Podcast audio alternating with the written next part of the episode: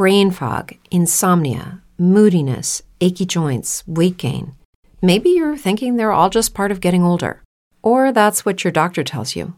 But MIDI Health understands that for women over 40, they can all be connected. Hormonal changes that happen during perimenopause and menopause are at the root of dozens of symptoms women experience, not just hot flashes. MIDI specializes in compassionate care for women in menopause. Their solutions are safe, effective, and FDA approved. Plus, they're covered by insurance. A convenient telehealth visit with a MIDI clinician can be your first step to getting personalized care. They'll tailor a treatment plan for your symptoms and health history so you can get back to feeling great. 91% of MIDI patients get relief from symptoms within just two months. When your body changes, your care should too. Book your virtual visit today at joinmidi.com. That's joinmidi.com. It's true that some things change as we get older. But if you're a woman over 40 and you're dealing with insomnia, brain fog, moodiness, and weight gain, you don't have to accept it as just another part of aging. And with MIDI Health, you can get help and stop pushing through it alone. The experts at MIDI understand that all these symptoms can be connected to the hormonal changes that happen around menopause and MIDI can help you feel more like yourself again. Many healthcare providers aren't trained to treat or even recognize menopause symptoms. MIDI clinicians are menopause experts. They're dedicated to providing safe, effective, FDA approved solutions for dozens of hormonal symptoms, not just hot flashes. Most importantly, they're covered by insurance. 91% of MIDI patients get relief from symptoms within just two months. You deserve to feel great. Book your virtual visit today at joinmidi.com. That's joinmidi.com. You're listening to Thunder Quack Podcast Network.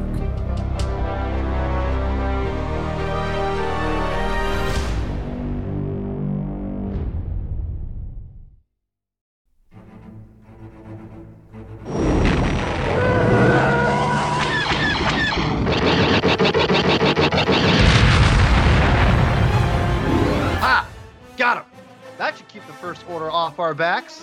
Nice work, Paul. Tim, are we set to make the jump? Yep. The engines are primed and coordinates for the rendezvous are set.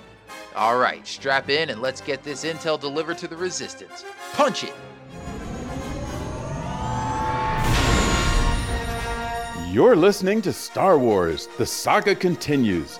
Your hosts, Kyle Avery, Tim Gerasi, and Paul Herman, are scouring the HoloNet for news and bringing you all of the latest updates on the future of the Star Wars universe.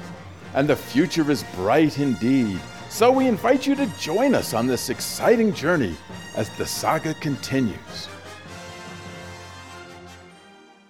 Hey there, Star Wars fans, and welcome back to a brand new episode of Star Wars The Saga Continues, our first episode of 2021.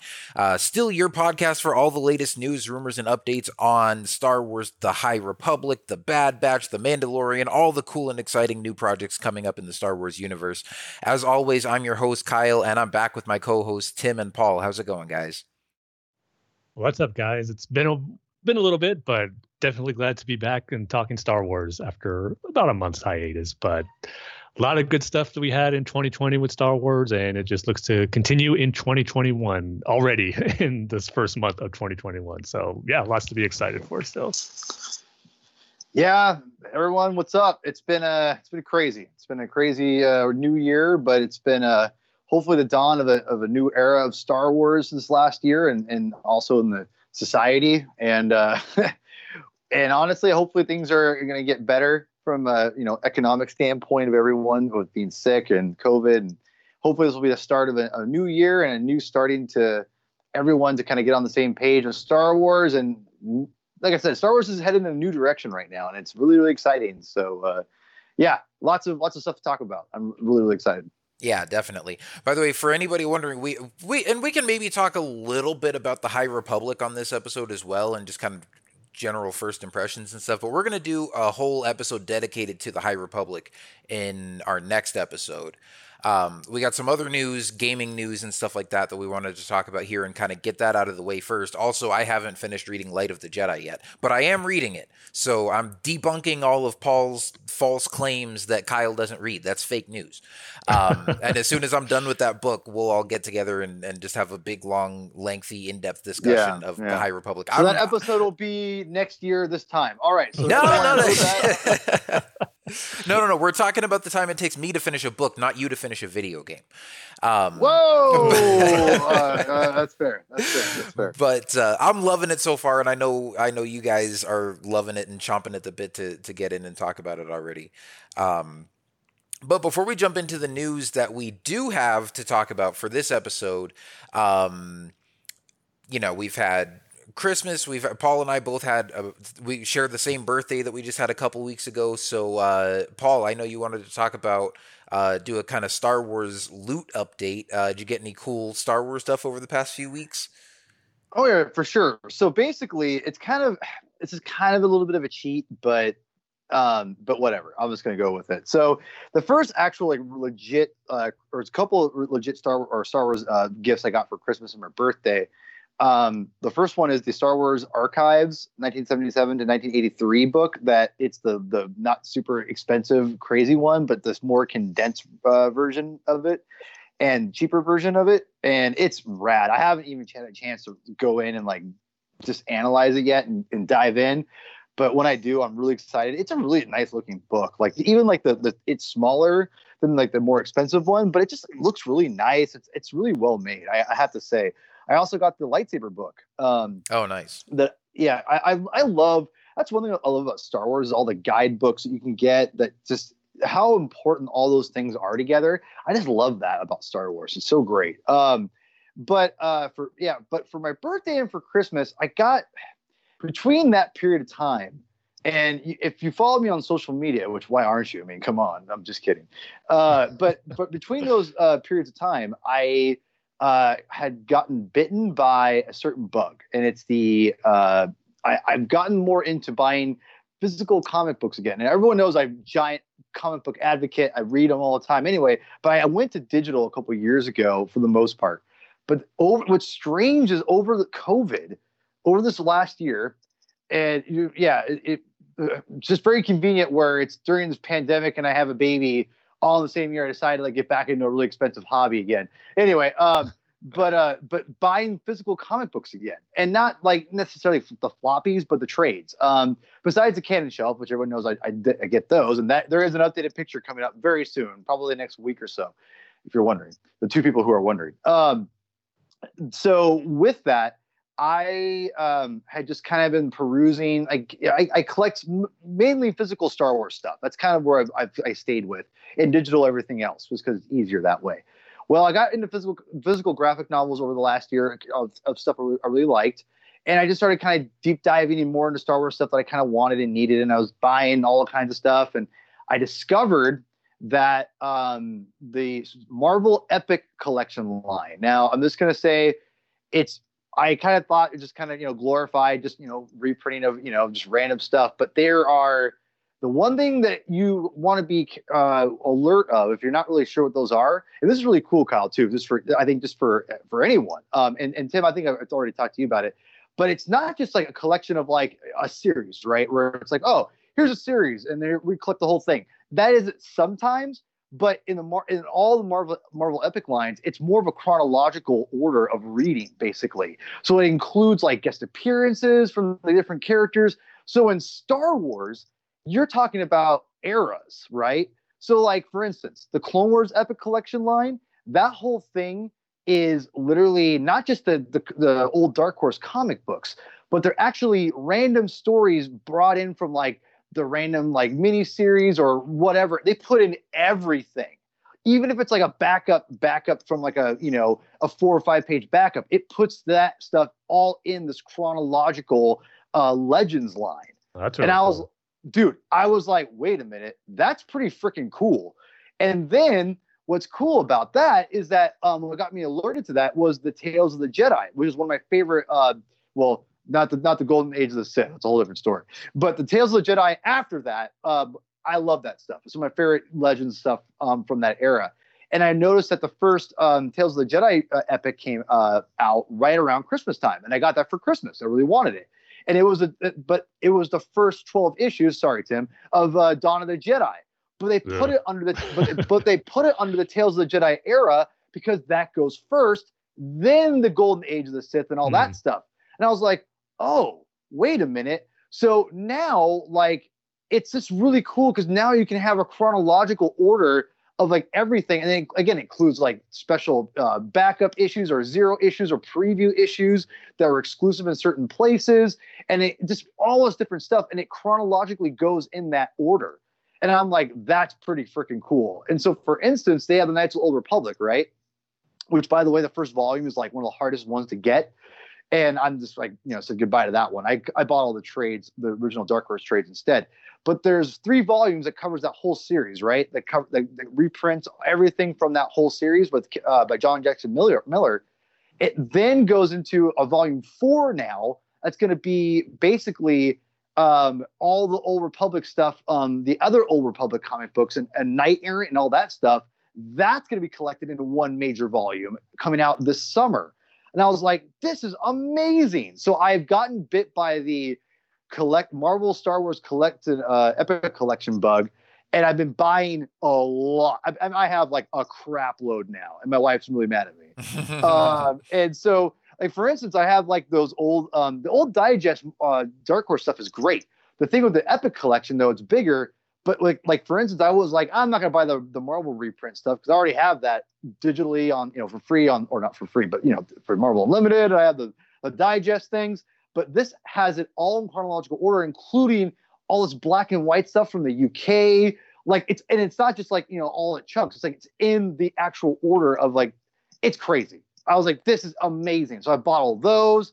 It's it's insane. So yeah, I have been bitten by the Star Wars Epic Collection bug, and I am just going. uh, It's awesome, and I've had a lot of help from uh, a community that our own uh, Thunderquack uh, podcast person, uh, Curtis from the Epic Marvel podcast.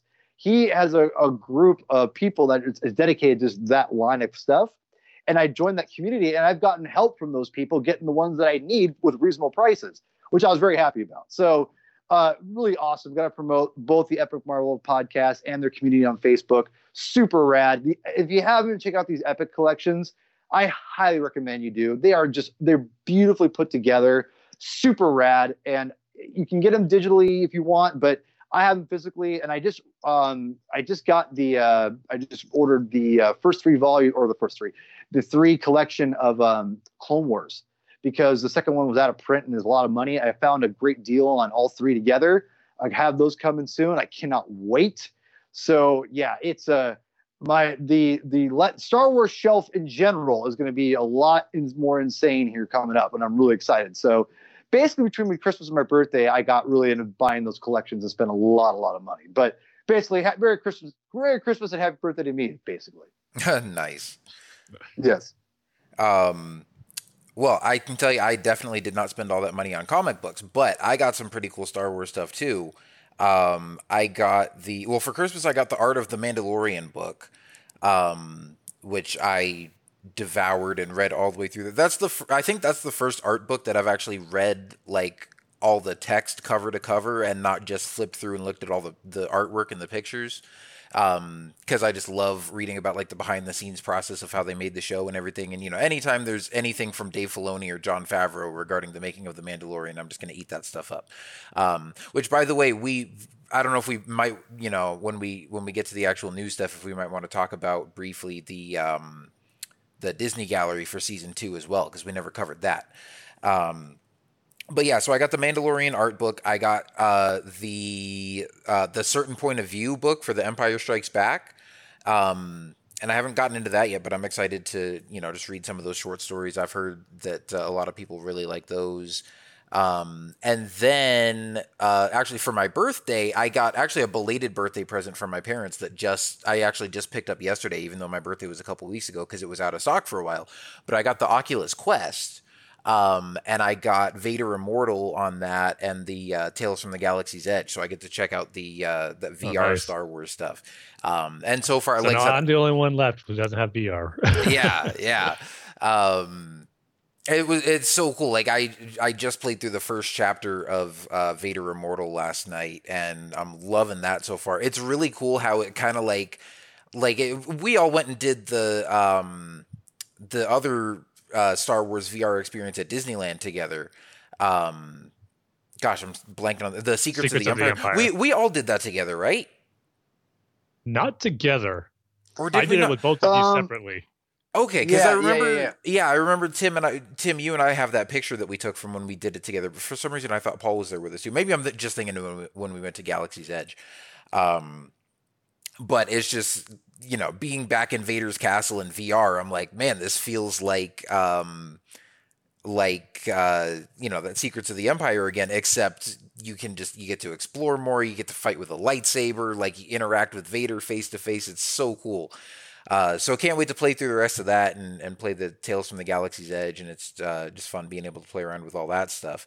Um, I also got a 4K TV for my birthday, so I've just been watching a lot of Star Wars movies and Mandalorian episodes in 4K, and it's a way bigger TV than I used to have. Um, so that's not really a Star Wars item, but I've been enjoying it for Star Wars purposes. Um, and then I also it like counts. I, I got some uh, just various money and gift cards and stuff um, for my birthday and for Christmas, and basically I, I racked up like two hundred dollars in Amazon gift cards. Um, and so with that, I bought a uh, I bought one Star Wars comic. I got the trade of the um, the Jedi Fallen Order tie-in series, the Dark Temple.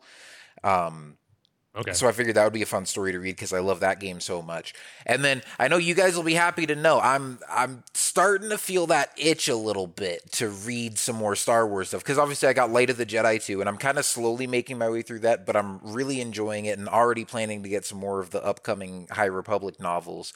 Um, but also I haven't bought them yet, but in my Amazon Every year, one thing is always predictable postage costs go up. Stamps.com gives you crazy discounts for up to 89% off USPS and UPS services, so your business will barely notice the change. Stamps.com has been indispensable for over 1 million businesses just like yours. It's like your own personal post office no lines, no traffic, no waiting. Sign up with promo code PROGRAM for a four week trial, plus free postage and a free digital scale. No long term commitments or contracts. That's Stamps.com code PROGRAM.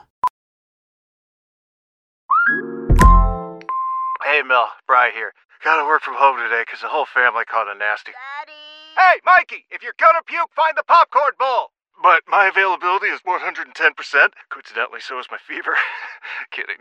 Mel, I'm so cold but hot. Uh, but I'm gonna get you that budget just as soon as. What? Mikey, popcorn bowl! Press 1 to use Instacart and get your family sick day essentials delivered in as fast as 30 minutes. Press 2 to keep working. Do not press 2. Just use Instacart, Brian. cart right now. I've got the Lando comic series that you guys keep telling me to read, and the first volume of the current run of Vader comics. So I Um, was hoping that was what you're gonna say. yeah, yeah. So those are the next two things I'm going to pick up to read, and then I also finally got the Lego set of the Razor Crest. That's the one other thing that I've been wanting for Mm, a long cool. time, and I haven't like I'm not a huge Lego collector. I get a set every once in a while. Um, like I got one for Christmas last year, and that was the first Lego thing I had built in a long, long time.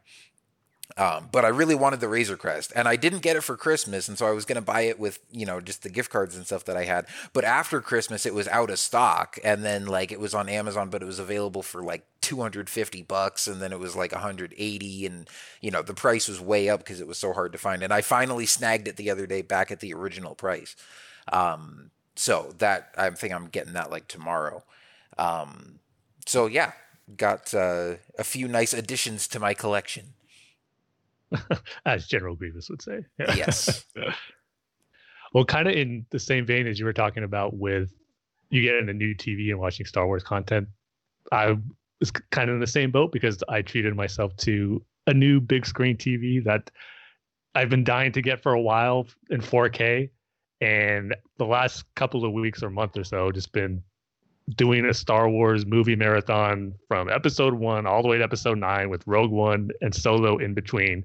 Didn't go as quickly as I wanted to watch them due to certain things coming up, but I just finished watching The Rise of Skywalker on my new TV in 4K, and it was just a great Star Wars viewing experience. Besides some technical difficulties with some of the discs that I won't get into, but just watching all the movies one through nine, um, kind of for the first time in a while, actually. And I think the first time since Rise of Skywalker's been released on Blu-ray and 4K. And man, it's just great watching these movies uh, looking as great as they ever been and just experiencing the story that we all know and love but kind of in a brand new way when you're watching it on a nice crystal clear new tv and just being blown away by the awesome visuals that just enhance the storytelling that you're already familiar with but still leaves you with that good feeling of watching star wars. And um, it was just been fun to go through them again the, this last month or so. And uh, just makes you excited for what's to come at the same time too as you're watching the the old movies the more recent ones but then thinking about some of the more recent stuff we got like the mandalorian season 2 and how it all connects together and then just thinking about what's ahead for some of the future stuff we're going to be getting with star wars tv it was just fun to kind of have all those thoughts go through my head as i'm watching the saga again knowing that it's just grown so far beyond just the Skywalker saga now. That just makes me really happy and excited. So that was fun to do over this last month. So um, that was my Star Wars intake, I guess, since our last episode, and just kind of familiar, not familiarizing myself, but just kind of getting reacquainted with where it all began with the movies. Because, as Paul said, and we've said, things are going in a new direction with Star Wars, starting with this year um, with certain things, and it's not just going to be the movies for a while, but we know that's where it all began and where the thrust of it is. So it was just fun to revisit all that stuff again and seeing it like never before. Yeah, and that's always the best way to break in a new TV. I mean, I got my TV. Of course. yeah, I, I got my TV on my birthday, came home, and the first thing I watched was Revenge of the Sith that night. So, um, and actually, right now I'm I'm starting to do a rewatch of all the Middle Earth movies. I've been you know, I've I've had Lord of the Rings on my mind That's lately. next and, on my list. and thinking, man, I need to rewatch those movies again.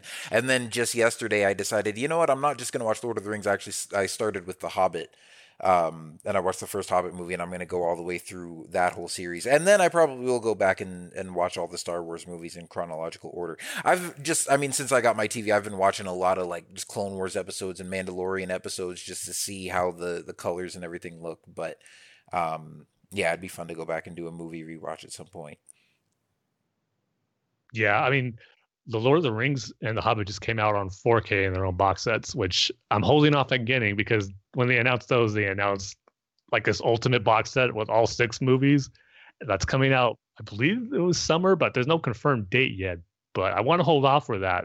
But seeing some of the reviews and some of the trailers and stuff they've had for those makes me want to get them right away. But I'm trying to hold off because that box set sounds like it's going to be a good one to get, just like the Star Wars one was. Yeah, see, I think I'm going to hold off on that. I mean, I, I have the 4K TV, but I don't have any of the physical media yet. I still just have my Xbox One. I don't have a 4K Blu-ray player, so I'm I probably won't get a standalone 4K Blu-ray player until I just get the Xbox Series X, probably next Christmas mm. or something. So, um, you know, slowly making my way forward with the the 4K technology and the next gen gaming and all that kind of stuff. But um, also uh, another thing before we uh, before we just jump into the news here, I also just kind of wanted to recap.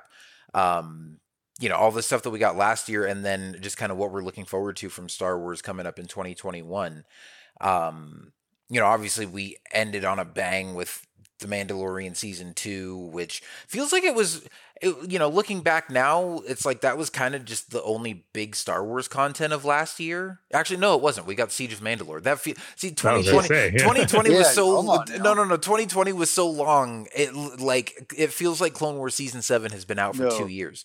Um, no, you're not wrong. You're not wrong. No, but yeah, no, definitely. I, you know, Clone Wars season seven and then the Mandalorian season two um, and Squadrons, which was you know fun. I haven't played that in a while, but um, you know it's a pretty solid game. I know there's a lot of people still enjoying that.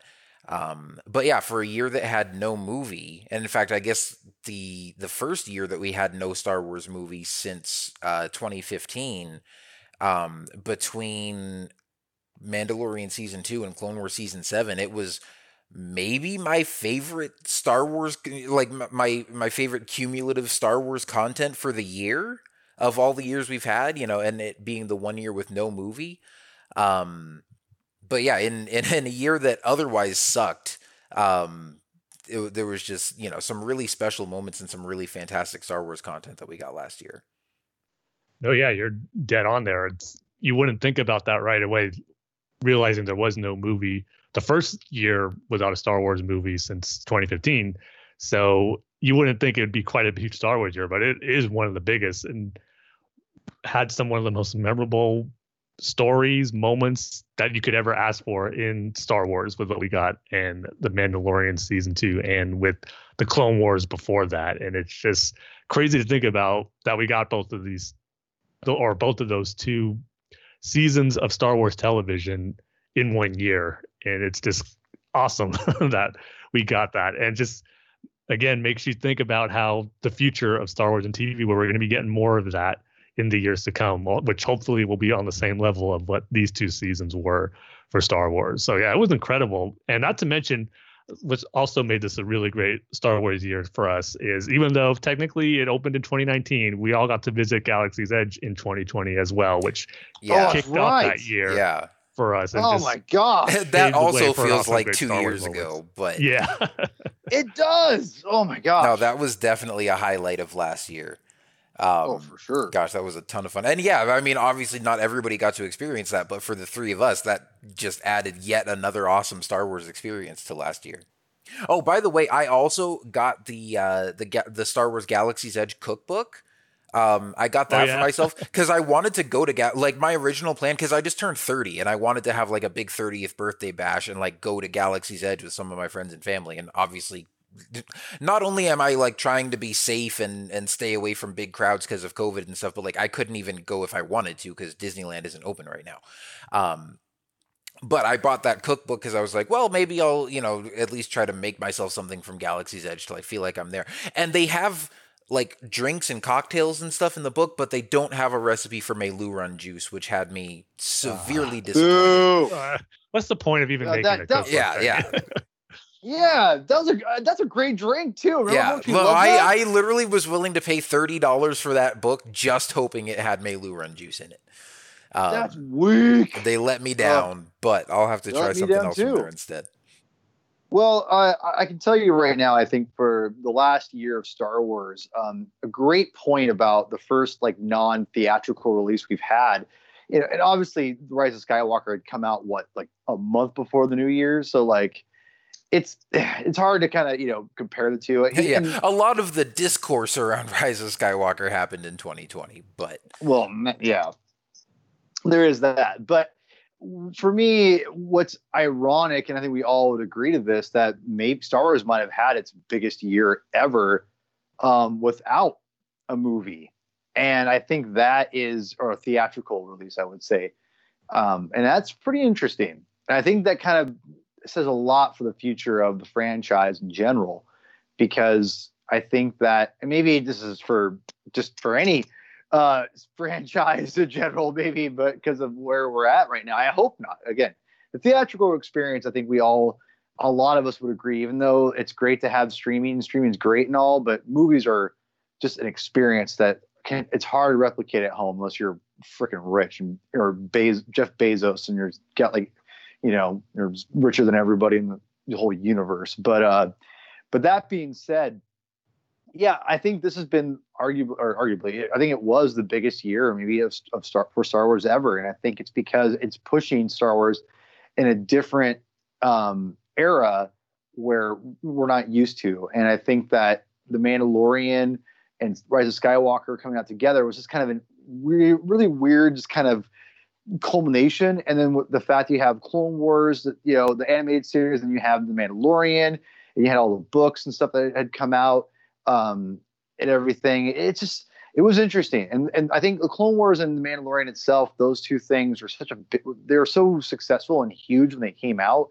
And especially with, with COVID, because Clone Wars, you couldn't have, you know, Disney Plus couldn't have come out or and and and been out one and also have all this new Star Wars content that we all were craving for during a pandemic like now. I And they really lucked out. I mean, I know Disney Plus is a huge or Clone Wars isn't like the only reason why it's successful or is the a big reason why, but it could definitely is a big contributor and it was a big moment for Star Wars fans. And I think that it showed Disney how powerful this series really was. It was a huge success. And I, I, I couldn't all these different podcasters now, or podcasters, or YouTubers, and all every, all those different sites. Granted, they were they were chewing for anything they could get their hands on for content for their own places, but the, they were all saying great things about it. And they're like, man, like I never watched Clone Wars before, but this is pretty rad. I'm gonna go check it out. And I think it really showed the power of the binge models slash, uh, you know, these animated series are are to be reckoned are something to be reckoned with, and they are they aren't just you know just for a, a small audience. That people do love them, and, and they really showed how how popular they were and how and they're uh, and I think from a content uh, point, they were great. You know, they were great looking, and and obviously the, the Mandalorian season two is is is, un, is unbelievable, and it was amazing. And again, it was just a great timing for Disney to have all this at once. So 2020 is going to mark some a, a, big year for Disney or for Star Wars in a sense where it moves in a different direction, or it's the start of a moving of a big shift in how Star Wars is told and sold and you know produced and everything. And I don't think it's a I, I don't think it's a bad thing. I think it's a, a good change. I think this is going to be a, a, big year for us to look back, and, and it'll always be tainted because of the uh, of the pandemic. But what's interesting is I think it'll be it'll be tainted by that, and it'll it'll be you know an asterisk saying you know yes during this dark time Star Wars you know really like redefined itself, and that's what I feel it did, and it was a you know, it was it was it's been great. I mean, it's it's been a great year for Star Wars, it really has. And and I think the comics line after the pandemic kind of you know came in and, and they kind of relaunched themselves. They've been hitting, they've been firing strong. You know, me and Tim had our episode recently. You know, I think we, me and Tim would both agree that Star Wars Marvel comics have really hit a high point. You know, again, and they've been pretty darn good for the most part. Um, and they're only going to get better here with the High Republic coming out. So 2020, like I said, it, what's really crazy is think about this. Uh, the High Republic was going to be uh, released in this year or in 2020, not 2021. And so imagine having all of that right now. Star Wars would have been insane. Yeah, that would have been crazy. but to crazy. be honest, but to be honest, I think even though it sucked getting that the Light of the Jedi um, much later, I think it actually was a smart business decision, and I actually very grateful for that because now we have great Star Wars content, and I'm just excited to talk about on this on this ep- uh, episode, but a future episode going really deep into the, the High Republic because there's a lot to chew on in there, and uh, on both books, I've read both books and the comics, and so or the comic, I should say, one out right now, but uh, but yeah, it's gonna be really exciting. And I think that 2020, again, was just kind of the year that things kind of shifted in a different direction. But I think this new direction for Star Wars is is is one for the better, in my opinion. So I I think it will go down as a maybe. I think it might go down as the most important year for Star Wars, besides the launching of the prequels, in my opinion. Very possibly, because um, also obviously it was the year we got the announcement of um, the huge expansion of content coming to Disney True. Plus with yeah. you know the announcement I, I of just all, that, all yeah. the new shows and all that. Um, which obviously we haven't seen any of that stuff yet, but just you know, with that being the year that, like you said, kind of marked the turning point, um, and uh, just giving us all this stuff to look forward to, and and kind of marking the beginning of that new direction. Um, and then, of course, now we're into 2021, and let's see what do we got on the slate for this year. We've got the High Republic, obviously. We've got the Bad Batch, uh, which we don't have a release date for yet, but we've got that coming sometime this year. Um, and I assume that'll be probably the next big thing we get. That'll probably be sometime before the middle of the year, I would assume. So maybe like Yeah, April, yeah. May, somewhere around there. Um, we've got uh, the Book of Boba Fett, which we're going to talk about in a second because that's kind of our, our first pi- uh, piece of news. The last time we recorded, we were just kind of speculating about what that teaser at the end of the season two finale meant. Um, and we haven't recorded since we actually got the official announcement of what the Book of Boba Fett is. But that's coming this December. Um, we've also got, as far as video games, I think the only one we have announced for this year is uh, Lego Star Wars: The Skywalker Saga, um, which uh, you know I know not all of us are huge Lego fans, but I'm looking forward to that one, and that's. I mean, I, I know a lot of people are excited for that, so I think that's going to be a pretty big deal, and that's coming. I think sometime this spring. Um, You're right. That's a really big deal. um, It's the fin of Star Wars games. yeah, on, no one yeah. got that joke. I no, because the first thing I thought of was, wait, it flies now. oh God! I don't know why that was the first right thing the that I don't know why that I'm was the first kidding. thing that popped into my head. Um, but um, yeah, so we've got we've got Lego Star Wars, we've got Book of Boba Fett, we've got Bad Batch, we've got High Republic. I mean, that of all of that stuff combined, that's a pretty good year right there. Um, when you consider all of that spread out over the course of the year, and uh, obviously we're kind of in the first wave of the High Republic right now, but I know there's already another novel announced for sometime later this year. Um, so it seems like that's going to continue to just be an ongoing thing. Um, and then once we get the Bad Batch, you know, again, I'm sure that just like Clone Wars and Mandalorian, that's going to be one episode releasing weekly, and so that'll probably cover a, a good stretch of the year. Um, I'm interested to see how many, like, how long the or how many episodes are in that first season. Um, I would imagine Yeah. maybe like around the same amount as um, the Clone Wars season seven, just because streaming shows in general tend to be less episodes per season. You know, so I'm not expecting like 22 episodes or something, but um, maybe I'm wrong. It's just something to think about, but I would agree that that's probably what it would be. Just at the most, I think 13, like season seven was. Yeah. Not to expect a full blown 22 episode season like old Clone Wars and Rebels seasons, but Yeah, definitely. But regardless, I mean, even if it is, you know, 12, that's three months of the year. And then, um, you know, but with all the books and comics and all that kind of stuff, and then leading up to the end of the year, we'll have Book of Boba Fett. So we're still going to have a good amount of Star Wars stuff to keep us going through this year. Um, but is there anything in particular that you guys are, are really looking forward to? I mean, it's hard not to start with the Book of Boba Fett being something that I didn't even think we were going to get this year up until about a month ago. So that immediately shoots up to the top of my list as far as that and just knowing what an amazing job the Mandalorian season two did with bringing Boba Fett back and this new version and iteration of the character post Sarlacc Pit is just was fantastic, and I cannot wait to see more of that. But um, Bad, I mean, it's all going to be great. Bad Batch, you knew um, on the episode where we talked about the announcements for all the shows and we got our first trailer, just how blown away I was by how amazing the Bad Batch looks and just how it almost looks like a brand new season of Clone Wars as that series is continuing. It just looks on that level. So that's going to be amazing. But after finishing Light of the Jedi, I am just all on board with this High Republic era. So I am excited for whatever content we're going to get for that this year. We know we are getting more novels, young adult books, and comics this year, but maybe there will be some surprise announcements regarding the High Republic that will get released this year, and I'll be excited for that too. So, like you said, 2021 is just looking to continue off that momentum that 2020 started with the Star Wars con- content we got for that year, and just continuing that along into 2021. And um, even though we won't be talking about it on this episode, it's already starting strong with how much I love the Light of the Jedi and just kicking things off on a good note right away. And I just expect that to continue with every new content we get um, with the Bad Batch leading all the way up to the end of the year with the Book of Boba Fett and everything in between. And so I am just chomping at the bit to get uh, this stuff released because it all just looks so, so good.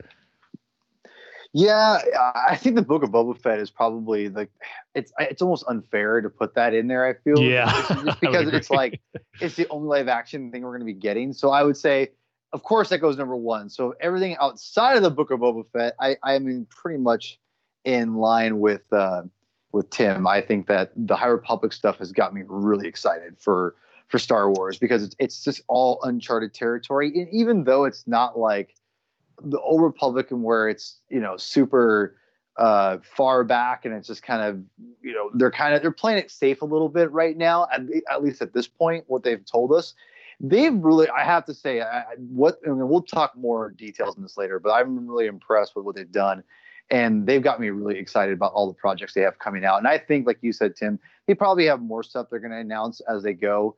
Um, they just haven't they're just not ready for that yet. Um, but what the stuff they have announced i'm extremely excited about. So i would say right now i'm the most excited for just any high republic you know content out there that i can get which really sucks. I really want to play that that uh, tales from the galaxy's edge uh, high republic episode really really bad but i don't have an oculus oculus or whatever the heck it's called Um, and uh, hopefully it'll come on PlayStation VR here soon. But, but oh, yeah, I, for, I, I forgot. I see. I have it, and I haven't played it yet, and I forgot that there's a part that's set in the High Republic. But wait, is Yeah, that is that really like the mission that you do as a Jedi, where you're with Yoda? probably yeah. Oh, okay. That Well, I'm gonna have right. to I'm gonna have to jump in and play that. Well, and so there's there's all that, but I'm I'm trying to think if there's a comic series they announced that I'm just forgetting that I'm like, man, I remember hearing this and I'm really excited about it, but I can't remember what it was if it, if it was a comic series in, in particular. But but no, I, I think the High Republic itself is and the Bad Batch. I would say High Republic, even though I hate saying that above the Bad Batch, um, and I'm really excited about that. The the trailer we got was unbelievable. I, I could not believe what I was watching as far as how it looked exactly like the Clone Wars and how I couldn't wait to to see that. So um really, really excited about that. And uh yeah, like it was just kind of it was crazy. So yeah, I, I'm really excited about the High Republic. I, I, again, when we do that episode, it's gonna be it's gonna be really cool. I think if you, if you guys are kind of on the on the on the fence about it, you guys can just wait for that episode and hear us talk about it. When we go deep, it's going to be pretty intense, in my opinion, in a good way. I Yeah. think it's going to be a really great, really great conversation. I'll I'll give you a little heads up now, like, and I'm only like not quite halfway through the book yet, so I I gotta pick it up and and get through it so that we can get to talking about it. But first impressions right now, when we review it, I'm just gonna be gushing about Loden Greatstorm the whole time. The rest of you guys can talk about all the other little nuances and all that kind of stuff. Um, That sounds fair. I've I've got a new favorite, just freaking boss Jedi Master. Um, yeah, I think we all have like a new favorite Jedi character that we're going to be gushing about. yeah, yeah. Um, but yeah, I mean, I obviously I'm in the same boat with you guys. I think the Book of Boba Fett has to take the top spot, especially and especially after seeing how they handled him in Mandalorian season two. Like if you if you told me before the show, like before we saw season two, if you said there's going to be a, a Boba Fett series coming in 2021, I'd be like, okay, cool. Um, but I'm really excited for it after just seeing what we saw with Mandalorian. Um, and knowing who's all involved in that. And after this, we'll we'll just jump right into that and break down that announcement. But Bad Batch, I'm also super excited for. Um, I'm excited for both of those to watch them on my big new TV and just you know get. It'll be the first new Star Wars content I get to watch in 4K, so that'll be amazing. Um, but yeah, really excited for for the Bad Batch too, and uh, just seeing kind of following up on the Clone Wars era and and seeing all that new stuff. Um, and I'm excited to dive more into the High Republic too. And you know, like I said, just even not having finished the book yet, I'm already planning to buy more of the novels and stuff that come out this year. So, um, it's it's exciting for me to have. You know, obviously, I don't read quite as much stuff uh, as you guys do.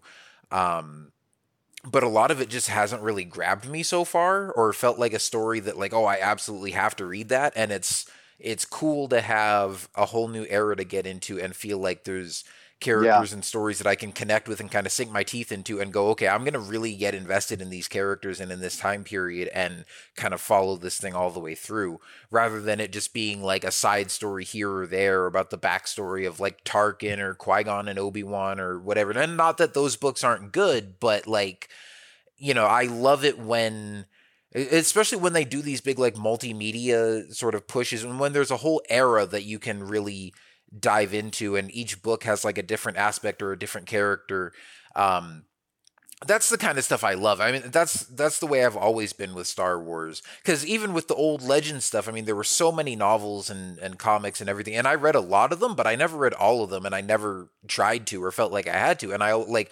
basically the Old Republic and the Clone Wars were the two eras that I really kind of stuck to, and just like really sunk my teeth into that material and read everything I could um, with you know the old Dark Horse Clone Wars comics and you know the novels that took place in between episodes two and three, and obviously with Kotor like the video games, but also the comics and everything in in that time period. So, um, Well, you know, and, and I'll say, Kyle, I I think this is something we'll, we'll talk more about on the next episode. I'll just say this, kind of previewing what the, what my response will be. I don't blame you. So th- just leave it at that, and, and I and that just put a little pin in that little note that let's revisit that that what you said because I think that's a great great point. You haven't really been into like what they've been giving us, and I tend to agree with you, and I think that's something kind of worth talking about. So, but yeah, I totally see your see your side of that. That Yeah, and I think we've mentioned that before too, just even in the build up to the High Republic and getting excited for it. I mean, I, I was excited to get into, you know, again, having this whole new time period where they establish their own characters and, you know, can really just kind of chart their own path and, and give you something to get invested in and follow along with. So I'm loving it so far. Can't wait to talk about all that on the next episode. Um, but let's jump into the official bits of news and stuff here that we've got to talk about now. Um, getting back to the Book of Boba Fett, which, you know, like I said, we got announced a couple days after we speculated about it on our last episode. We got the official press release on StarWars.com. Um, and the gist of it is, you know, as we knew from The Mandalorian, we've got the Book of Boba Fett coming December 2021.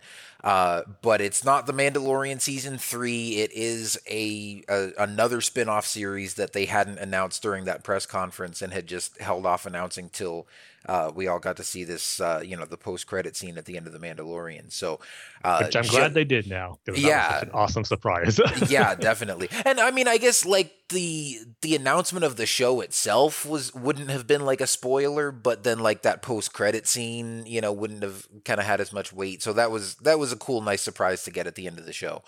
Um, but yeah, now we've got a whole new Boba Fett series to look forward to, and I think the the biggest thing for me here, and obviously it doesn't really uh, give us any story details or anything, except that it's also going to be set within the timeline of the Mandalorian. Star Temuera Morrison as Boba Fett and Ming Na Wen as Fennec Shand. And uh, Robert Rodriguez, who directed Chapter 14 of The Mandalorian, joins Dave, uh, Dave Filoni and Jon Favreau as an executive producer. That to me is sort of the most exciting thing is that uh, Robert Rodriguez is sticking around to be involved in, involved with this character because as much as and I kind of complained a little bit about that episode when we reviewed it last season, um, the tragedy, which was the episode he directed, and I think the the main thing that I didn't love was just like the production value and the lighting and the locations and everything, and it was just you know a little hard to get into for me. Like the the action, you know, seeing Boba in action again, but also just the handling of that character, I thought was really well done. But then when you watch the Disney Gallery for season two and they talk about his episode and robert rodriguez talked about how big of a star wars fan he was as a kid yep. but particularly how big of a boba fett fan he was he just seemed like the perfect man for the job and i've said this before like i really love when creators have a deep connection to the source material and you know and love it and care about it just as much as us fans do and i have to say like even though the episode by itself still is what it is, like my appreciation for it went up just knowing how much Robert Rodriguez cares about Boba Fett. Because now I watch it and I go, at least I know this, like, that this was a conscious choice and it wasn't the episode where they just kind of phoned it in or spent more of the budget on other episodes. Like, you know, this was intentional and, you know, you can, um, you know, maybe the execution didn't work the best for everybody, but, um, yeah, I, like I said, I think his execution of the character was pretty much perfect. And again, just seeing uh, like there's a, a, scene in the the behind the scenes stuff where um he made like a homemade animatic of the scene where Boba like drops in in the middle of the stormtroopers and starts blasting them. And he filmed it at home with his kids in Star Wars costumes and a bunch of Star Wars action figures and used that as like a storyboard or an animatic and showed it to Jon Favreau and Dave Filoni. And he was like, Yeah, I know, sorry, it's like low budget and cheesy. And Dave was like, No, you don't understand. Like, this is the freaking coolest thing ever. Um, so just, I'm really excited to have, uh, you know, someone with sort of his, his, caliber and talent level and his enthusiasm for the character uh, to be involved with Boba's story going forward. I think that's going to be, um, I don't know, I think it's just going to make for some really cool stuff and some really fun stories. Yeah, I mean, you pretty much took the words right out of my mouth there as far as what stood out to me in the official press announcement and what I'm excited for about it, regardless of just getting a Boba Fett TV show. But after seeing the Disney Gallery special, and seeing the passion that Robert Rodriguez had in bringing Boba Fett back, and just kind of knew how important that was. And he's bringing this iconic character back into the Star Wars story again in live action, and just how important that was for him. And to see that show through in the episode, um, I still have a hard time deciding what is my favorite episode of season two. And but the tragedy is up there. It I go back and forth between that one and the season finale, to be honest. But um, regardless, I'm just glad that he is going to be a producer on this series now. Just knowing what a great job he did on reintroducing Boba Fett to not only just the hardcore fans, but just to the whole new audience um, that is watching The Mandalorian as just casual fans and just casual viewers, and just how much I think Boba Fett made an impression on just casual viewers as well.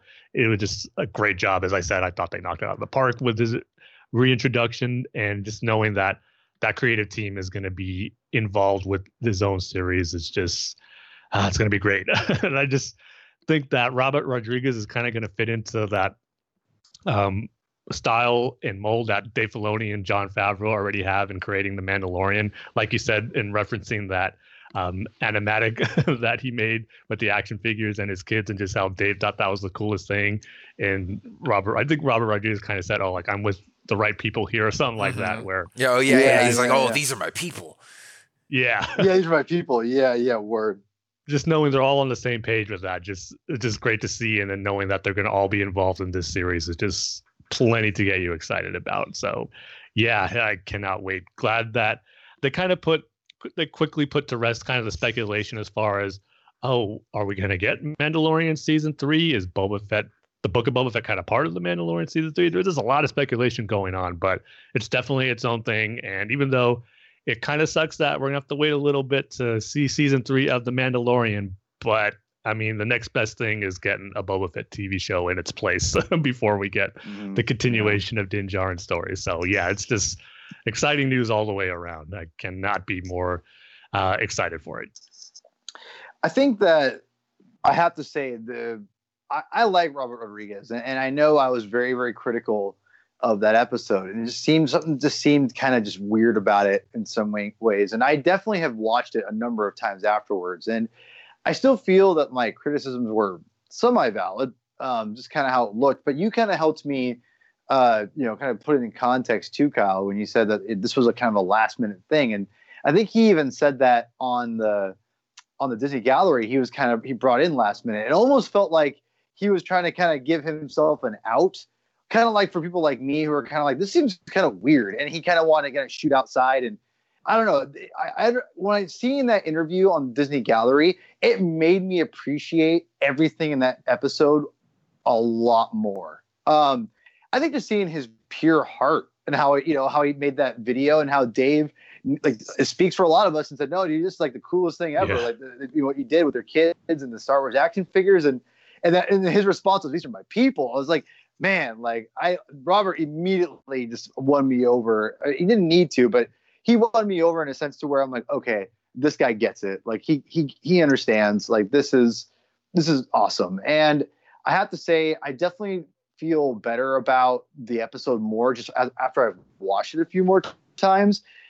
Um, it's it, it, again, the, the, lighting is probably my, my biggest concern right now. The action was a little over the top for me at times. I was a little like, okay, whatever but it's also knowing Robert Rodriguez. That's kind of his style, and and, and to be honest, I, I kind of accepted it because because one of the things he did say, which I thought was interesting, was that you know we haven't really seen him in action.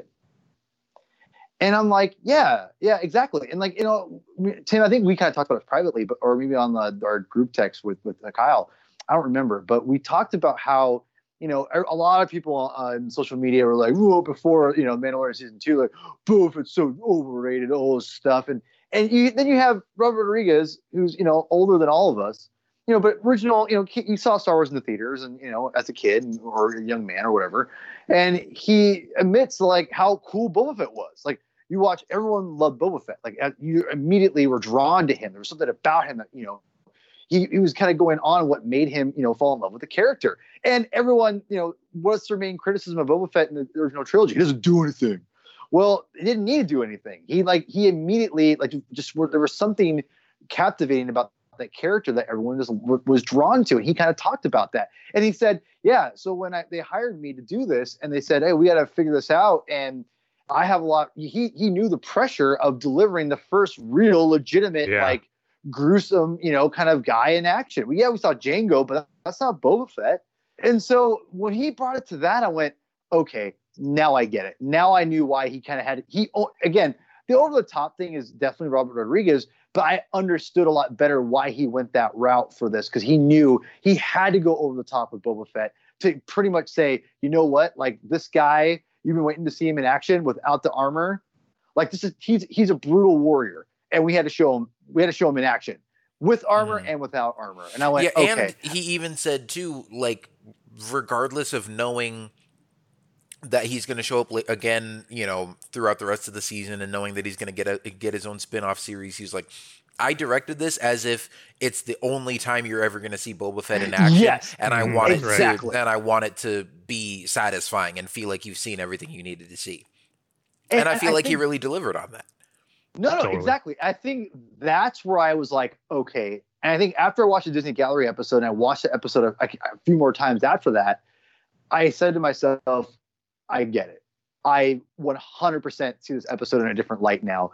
And hearing that context with him, it made me appreciate it so much more. And now, even though again, there's a couple things where I'm like, okay, this looks a little fan filmy still. I'm sorry, I'm just gonna say that right now.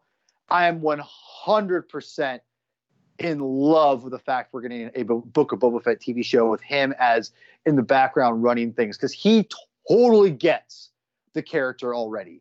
And I think that's the thing that I loved about it was like everyone complained about who's doing do anything. And he totally he basically totally acknowledges that without saying it. I mean, I'm not saying he's on Twitter like, you know, with a, with a burner account being like, no, he's no, he's awesome. Like he's not doing that by any means. But he understands the criticism and he knew how much was writing on all these hardcore fans like us who loved Boba Fett from the, the beginning and defended Boba Fett and from these people who are like, Boba so stupid. Ugh. And then finally we get Boba Fett in The Mandalorian and all of a sudden he's like the biggest thing ever. And now everyone's super stoked for Boba, Boba Fett for good reason because he's amazing. So, I mean, that's the thing.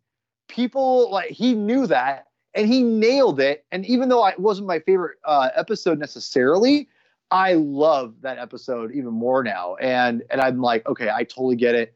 I love it. And I think you couldn't you couldn't come up with a better uh, executive uh, producers with Dave, Robert, and John all working together. That's going to be. I th- I'm my prediction right now. I don't think the Book of Boba Fett's going to be like season two good necessarily. I think it's going to be probably like more like Mandalorian season one, where it's it's going to be probably hit and miss. But the one thing I, I think that you can guarantee it's going to be just fun all the way around. You may not love every episode. It may not hit. It's not going to hit everyone the same way. Obviously, like Star Wars normally doesn't do. But I do think that it's going to be a fun romp, and I and I say that in the sense where it's not like a fun romp, meaning like it's going to be a little over the top at times, probably because it's Robert Rodriguez. Not to the extent of that episode, but it's going to be just like, like something we haven't really seen before in Star Wars, which uh, is probably even grimier than what the Mandalorian's given us. And it's just going to be a lot of like just crazy, crazy ideas kind of thrown into it. And, and again, I think that it's going to be at least a very entertaining show. And I, I think right now, my prediction is that the show is going to be considered like just a really, really fun thing. It's not going to be mind blowing like the like season two Mandalorian um, but it's gonna be just a really fun like just season, and, and it's I think people are gonna it's gonna people are gonna talk about that like being like yeah like we can't wait because it's it's just, uh, just what it's so ridiculous what's going on. I, I just I feel it's gonna be instead of being the excitement of like who, who's gonna show up this week, it's just gonna be like this kind of like what what insane thing's going to happen on you know Bo- Book of Boba Fett of like what's Boba Fett going to who's going to disintegrate tomorrow? yeah, exactly. Like a, who's, who's Boba Fett going to blow up? That, that's what I mean. It's it's going to be like what insane, ridiculous, over the top thing are we going to see this week? That's what I think we're going to get in the Book of Boba Fett. Which, if that's the case, sign me up. I'll yeah. take that every day. Yeah, definitely. Well, not only are we going to see some insane stuff and some cool action, but also like I really genuinely love the the way that Temuera Morrison portrayed that character.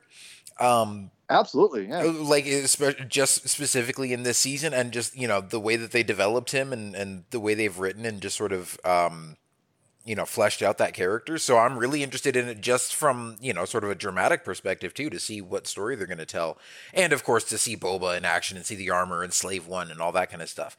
Um, And I also love too, just from watching that Disney gallery, not only do we see Robert Rodriguez super involved in it, and obviously the fact that you know you put him together with Dave and John, and you know they're going to come up with some fun Star Wars stuff.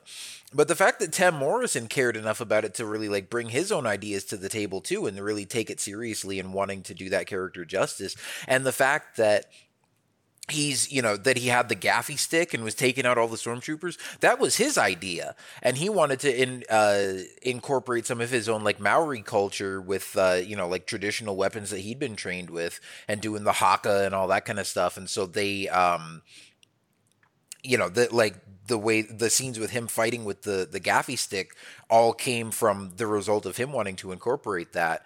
And uh I mean, it's hard to imagine, like just watching the episode now, it's hard to imagine a, a, version of that episode where that wasn't in there. You know, it's like, I guess they maybe mm-hmm. would have just had him with Fennec, like blasting stormtroopers, but um, that's just already such a kind of iconic scene when you think of like cool Boba Fett moments. Um, so I love that too, when, you know, not just with producers, but with actors who really care about it and really get into the role and bring their own ideas to the table. And, um, want to kind of make it personal and, and really just fill those shoes. So just excited to have him back and uh, just yeah, just excited that we're getting more Boba Fett content. They've definitely made a believer out of me. Yeah, and as I said before, just coming to where we started off with the rumors and stuff about a potential Boba Fett movie to where we are finally at now with officially knowing that we're getting a TV show with him and already getting a sneak preview of it, kind of what to expect with how Boba was brought back and portrayed in season two of The Mandalorian. I just could not be happier as a lifelong fan of the character to be at this point now to where we started when we just heard all these rumors about spin-off films and the potential of what Boba uh, what Lucasfilm was going to do with Boba Fett, and even the worry I had of what they potentially might do or retcon, so to say. But um, it all worked out in the end to where we're getting his own TV show and what we can expect from what we already saw of the character in the Mandalorian season two is, yeah, like I said, cannot be happier right now. and to what to expect from seeing one of my favorite Star Wars characters uh, going up back in the early '90s now to at this point of only what I could have dreamed of at that time. Not even think it could ever be a reality. And here we are. It's almost there. yeah, no doubt. I'll, the, I'll end on no, this. No, sorry, just real quick. I was going to say, no doubt the Boba Fett movie, the Boba Fett spinoff film getting canceled was a blessing. Yeah, oh, absolutely. Totally agree. And, and but you know, it, I, in ending on that with me, I I, I tweeted out because I I gotta say I don't like talking about drama on here but the only thing I'm going to say is I really just disliked everyone's kind of attacking of the character the last couple years, just acting like no why did anyone like this character? It was just kind of insulting, to be quite honest. Um, just, just again, you don't have to like something, that's fine, but like to act like how how could anyone possibly like this character or whatever because no, he didn't do anything? It's like you're kind of insulting me because how much that that character carried the 90s basically for Star Wars before the prequels um, you know, and all the the EU that was written about him and his Mandalorian culture. It was just kind of a bummer for me. So I just had to do a little bit of a jab when uh, when everyone was praising back in the day when his movie was movie was canceled, uh, and and then all of a sudden like the Book of Boba Fett, you know, happens. And I put a, a gif of Ash from Evil Dead 2 going, Who's laughing now? You know, with a big chainsaw. and I'm just like, you know, I don't know. I just had to say that because I, I, how ironic is it that you know everyone's like, oh, oh, that movie's so dumb. Why would we want to do that? Now we're getting a TV show and everyone's all excited. I think the irony is just out of control with that. I think it, I think it's awesome. I, I honestly am really excited for the character because yeah, I, I, we could talk for hours on both. Of that. I really could because I think the season because yeah. the subtle because the subtleties not just in that episode but the episodes afterwards yeah even totally. minus even minus the end credit scene, there's a lot of subtleties that they mm-hmm. put in that character. I think we could talk. We'll, maybe we'll talk about it one day. Uh, you know, pre uh, uh, Book of Boba Fett show, episode or something like that, with a trailer or whatever.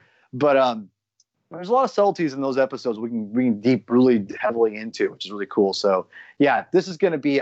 I like I said, I think it's gonna be a fun fun romp of a show, and I think it's a I think it's going to be just exciting to talk about, obviously, but I think just more of just like how fun and ridiculous it's going to be. Mm-hmm. Yeah, so definitely looking forward to that coming at the end of this year.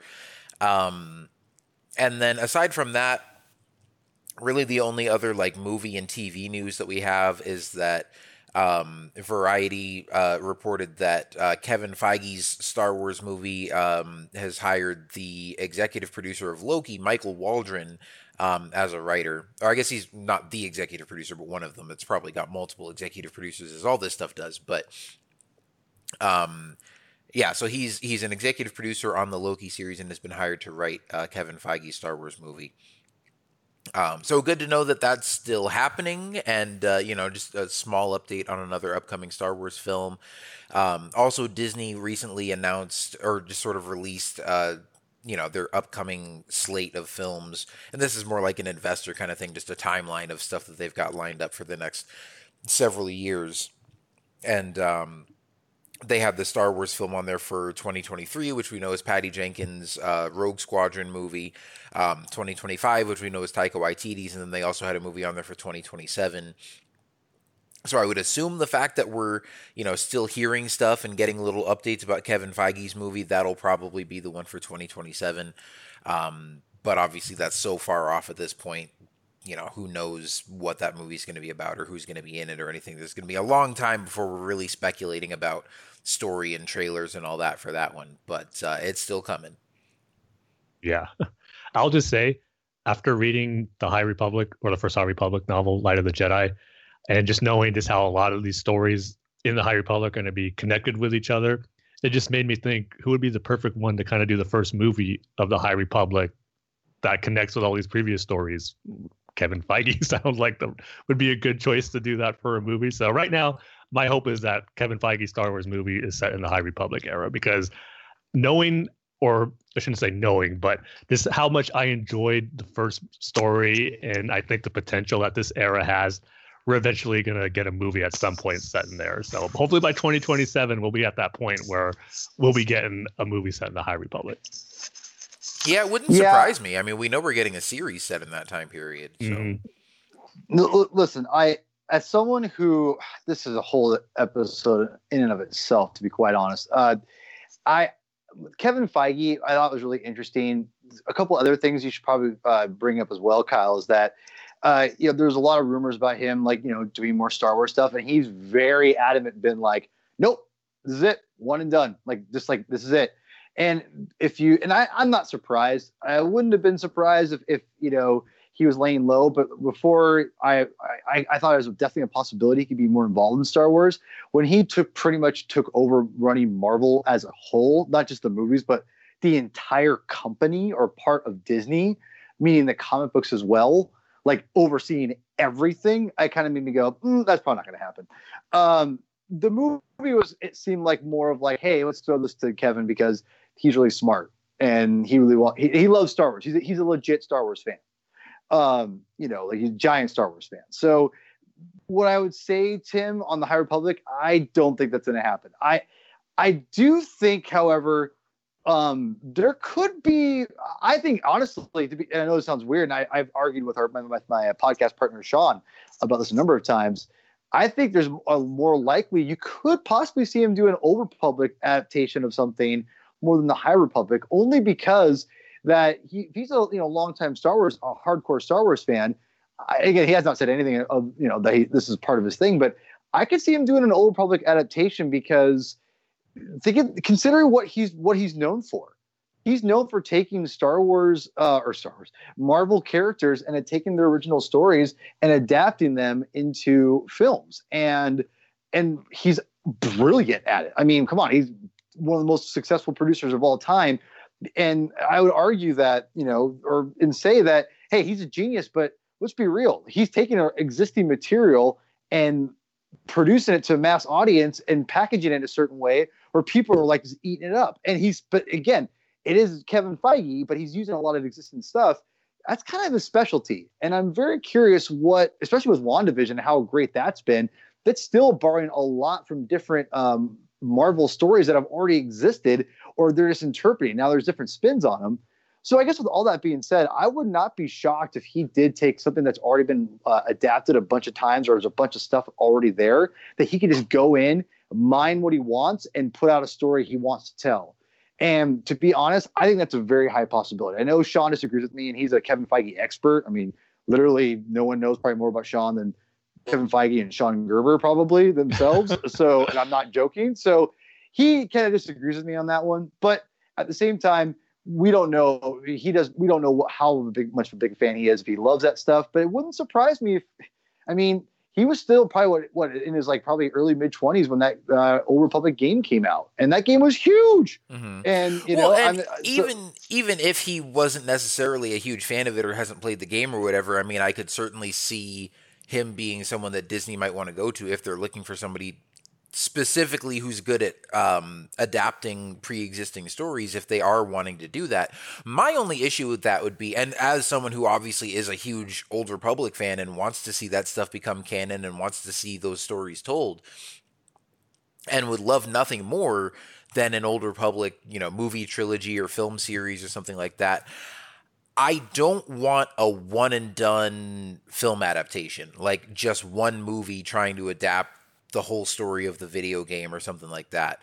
Um, now it could be something where you know, just like with the High Republic, like we know we're getting the Acolyte series that's set in the High Republic, but that series itself is not all encompassing of the High Republic because obviously you've got the novels and all that kind of stuff. So if it's right maybe a movie that's just meant to sort of kick off the Knights of the Old Republic era, and then they're going to spin that off into you know series or comics or you know somebody else is going to keep making movies or something like that i could be okay with that but um yeah i i wouldn't want them to hire kevin to try to you know make one movie that captures everything that people love about that whole time period and just have that be the one thing. So I think that would well, be so too much I, even for no. I, I, say too much so. even for him to chew, but you know he he could make a good movie and and capture some of those elements, but it wouldn't you know i don't there's, think uh, there's gonna yeah. there's way more to, there's way more to it that people are gonna want than what you can fit in just one movie no no i think that's the thing i think that you're uh, i'm trying to explain is that i don't or I was going to say was that I, I don't know if I've heard this somewhere, but it seems like they're focusing on one movies now. Like there's not like really trilogies anymore. It's pretty much like one movie, and everyone's getting one movie. Think about that. Like you know, Taika Waititi well, right, is producing right. one movie. No, and that well, makes that makes sense. I'm just saying if that's the model they're doing, I don't want somebody just making one movie about the Old Republic. But I but see, this is where I, you have to understand. I think this is where I think my comic book culture kind of comes into play here. It's a please barge in if you, if, I, if I'm out of turn here, but what I would interpret that as is more of it's not just one movie just saying here's Old Republic in one movie. It's not like going to be that. It's literally going to be one single story set that's maybe not even remotely tied to what the old material was trying to do. Because the genius of Kevin Feige is that he takes these aspects of these characters and he makes them even more or he takes these really complex stories, he simplifies them. And by doing that, and, and a lot of times they're very, you know, even though they're all interconnected, you know, from the Marvel universe, I have full faith that Kevin could would could be able to pick some story aspects. Now, again, it may not even be like Winter Soldier is a great example, right? Like the Winter Soldier is very heavily borrowed from the Ed Brubaker story.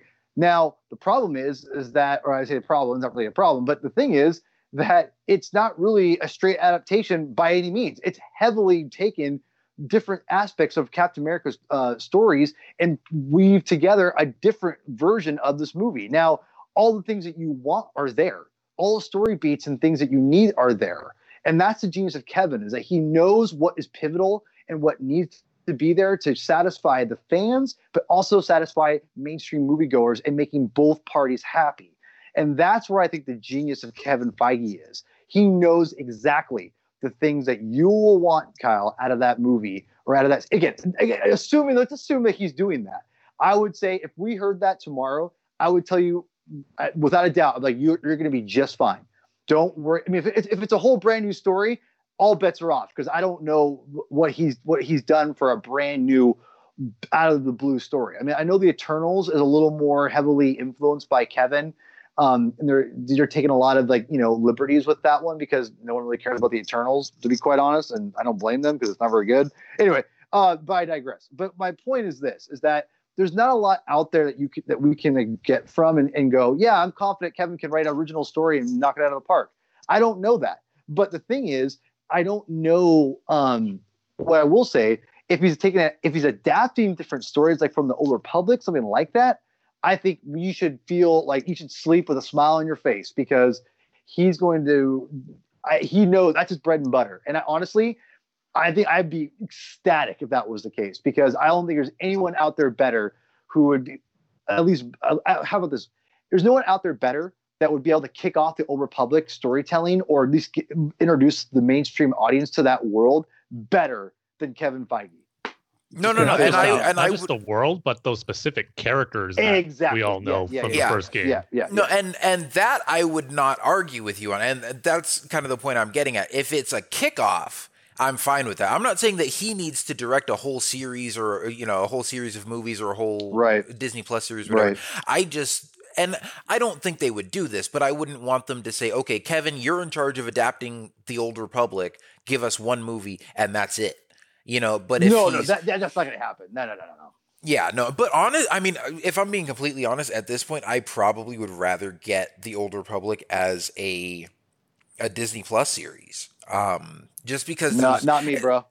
Well, see, it, it's more. Bro, well, it- here's here's the thing. It's more due to the fact that because they are doing this model of like one-off movies now, and and you know, just a director gets one movie and and it's not going to be you know trilogies or whatever. Like, I would love to see an Old Republic movie trilogy. Um, Right, right. and I guess if we get one movie and then it kicks off like some comics or A or- series of uh, films? yeah, or well, no, th- I mean, but like you were just saying, it doesn't seem like they're doing a series of films. Well, be- because I they're, they're not going outright and saying this is a trilogy because of again Rian Johnson's whole thing. Yeah, I'm trying to bring up Rian Johnson, but you get what I'm saying. Like no, no, no, they, yeah, don't yeah. want to have hate on their Look, face. As much as I like Rian Johnson and The Last Jedi, even I will admit at this point, like. I'm not saying he's his trilogy is never happening, but who knows if it's ever going to happen? Like they happening. they definitely Let's real. prematurely jumped the gun on that one.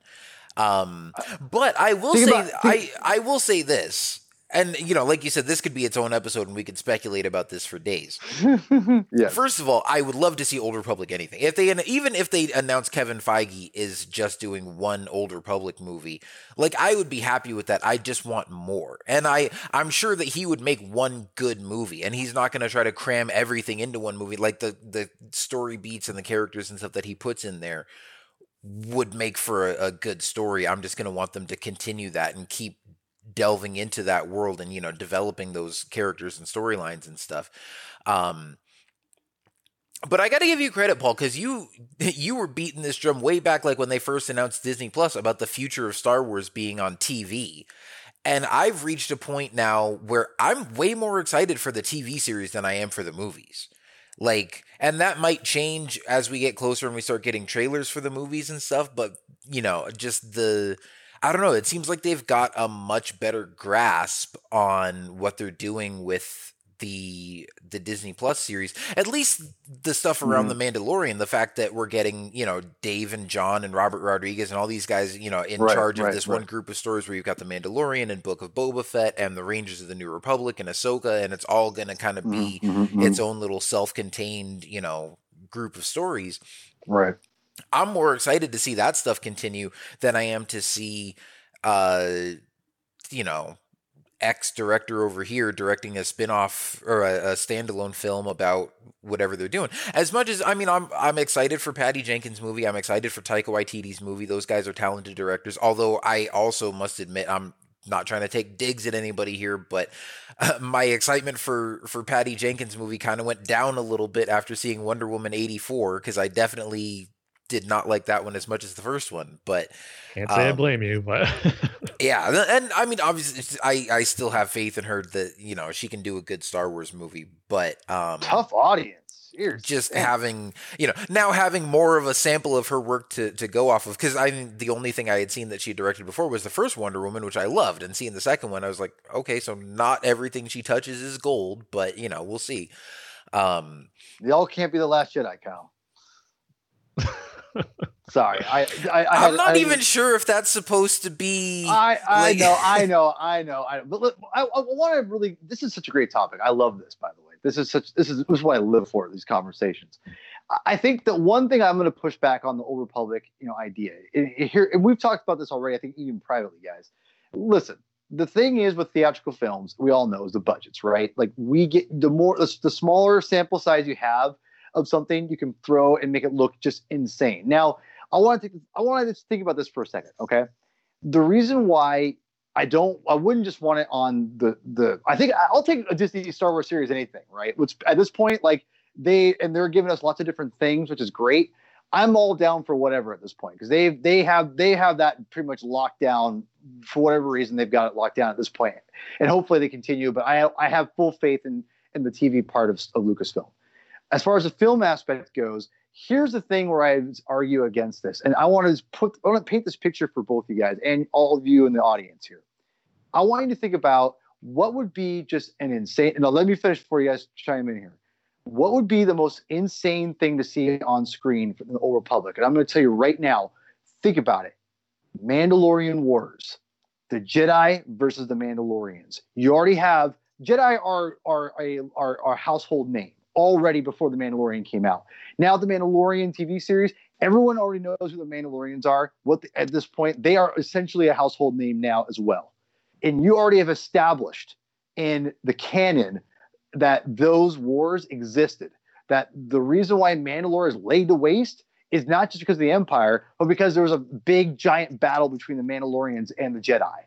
Imagine a even if it's uh, a one film or it's a trilogy, they could they could announce it as a trilogy. But let's just say it's just one film and it's just a, a, a, about the Mandalorian Jedi Wars or one war or whatever. Imagine that on one screen.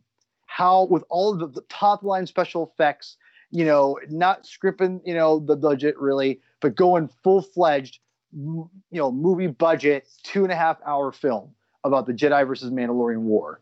That would be insane, and you would get a lot of butts and seats just based off the premise alone. And I'm sure it'll look amazing. You know, hopefully, as long as Rian Johnson's not a part of it. Hot sorry, just kidding. I'm just kidding.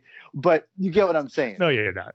I'm, I'm mostly who are you? Okay, who I'm, are you kidding, Paul? All right, I'm mostly joking. no, but but seriously, here, think about it. That would be insane, and I would much rather have that in a two and a half hour balls to the wall, like just insane special effects going crazy than a eight hour you know or an eight episode series. You know again I, will take either i'll take anything i get but if i had a choice in something like that i'll take that on screen. If it's an old republic kind of story that's or a story that's based in the old republic that's on disney plus and it's a you know maybe a, a more self-contained story or, or it's not as galaxy reaching story that's fine too. You get what i'm saying? It depends on what story you want to tell and I think that that to me is something worth being on the, the big screen for. That I would, I mean, I think me and a lot of people out there that aren't huge Star Wars fans or aren't like giant ones like us would go and sit their butts in multiple times even with their families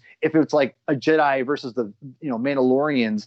And think about this. Think about the kind of storytelling you could tell with like basically two sides having like a good and a bad side. Meaning like there's good people who don't want a war on both sides, and there's bad people who want war on both sides. I mean, there's so much you could do with that, and and a, and a really you know I think in the medium of film, not just TV series, but the medium of film, and having a really short, concise, compact, insane action-packed looking film that people would go nuts for. And I think it just really depends on what you want. And I think the Old Republic is ripe for something like that. So for me, if we're going Old Republic, let's go let's go big, and I want to go big something like the Mandalorian Wars. So that's where I'm going to go with that. And I completely that's... agree with you, except I need more than just one movie. And I think you will. Uh, well, no, no, and, and here's the thing. More. Here's the thing. I it, like you said, it depends on how deep they want to go with it and what kind of stories they want to tell. But if because again, if if this is every director just gets one movie and it's all like each movie is about different characters and set in a different time period and it's like Kevin here your movie is the old republic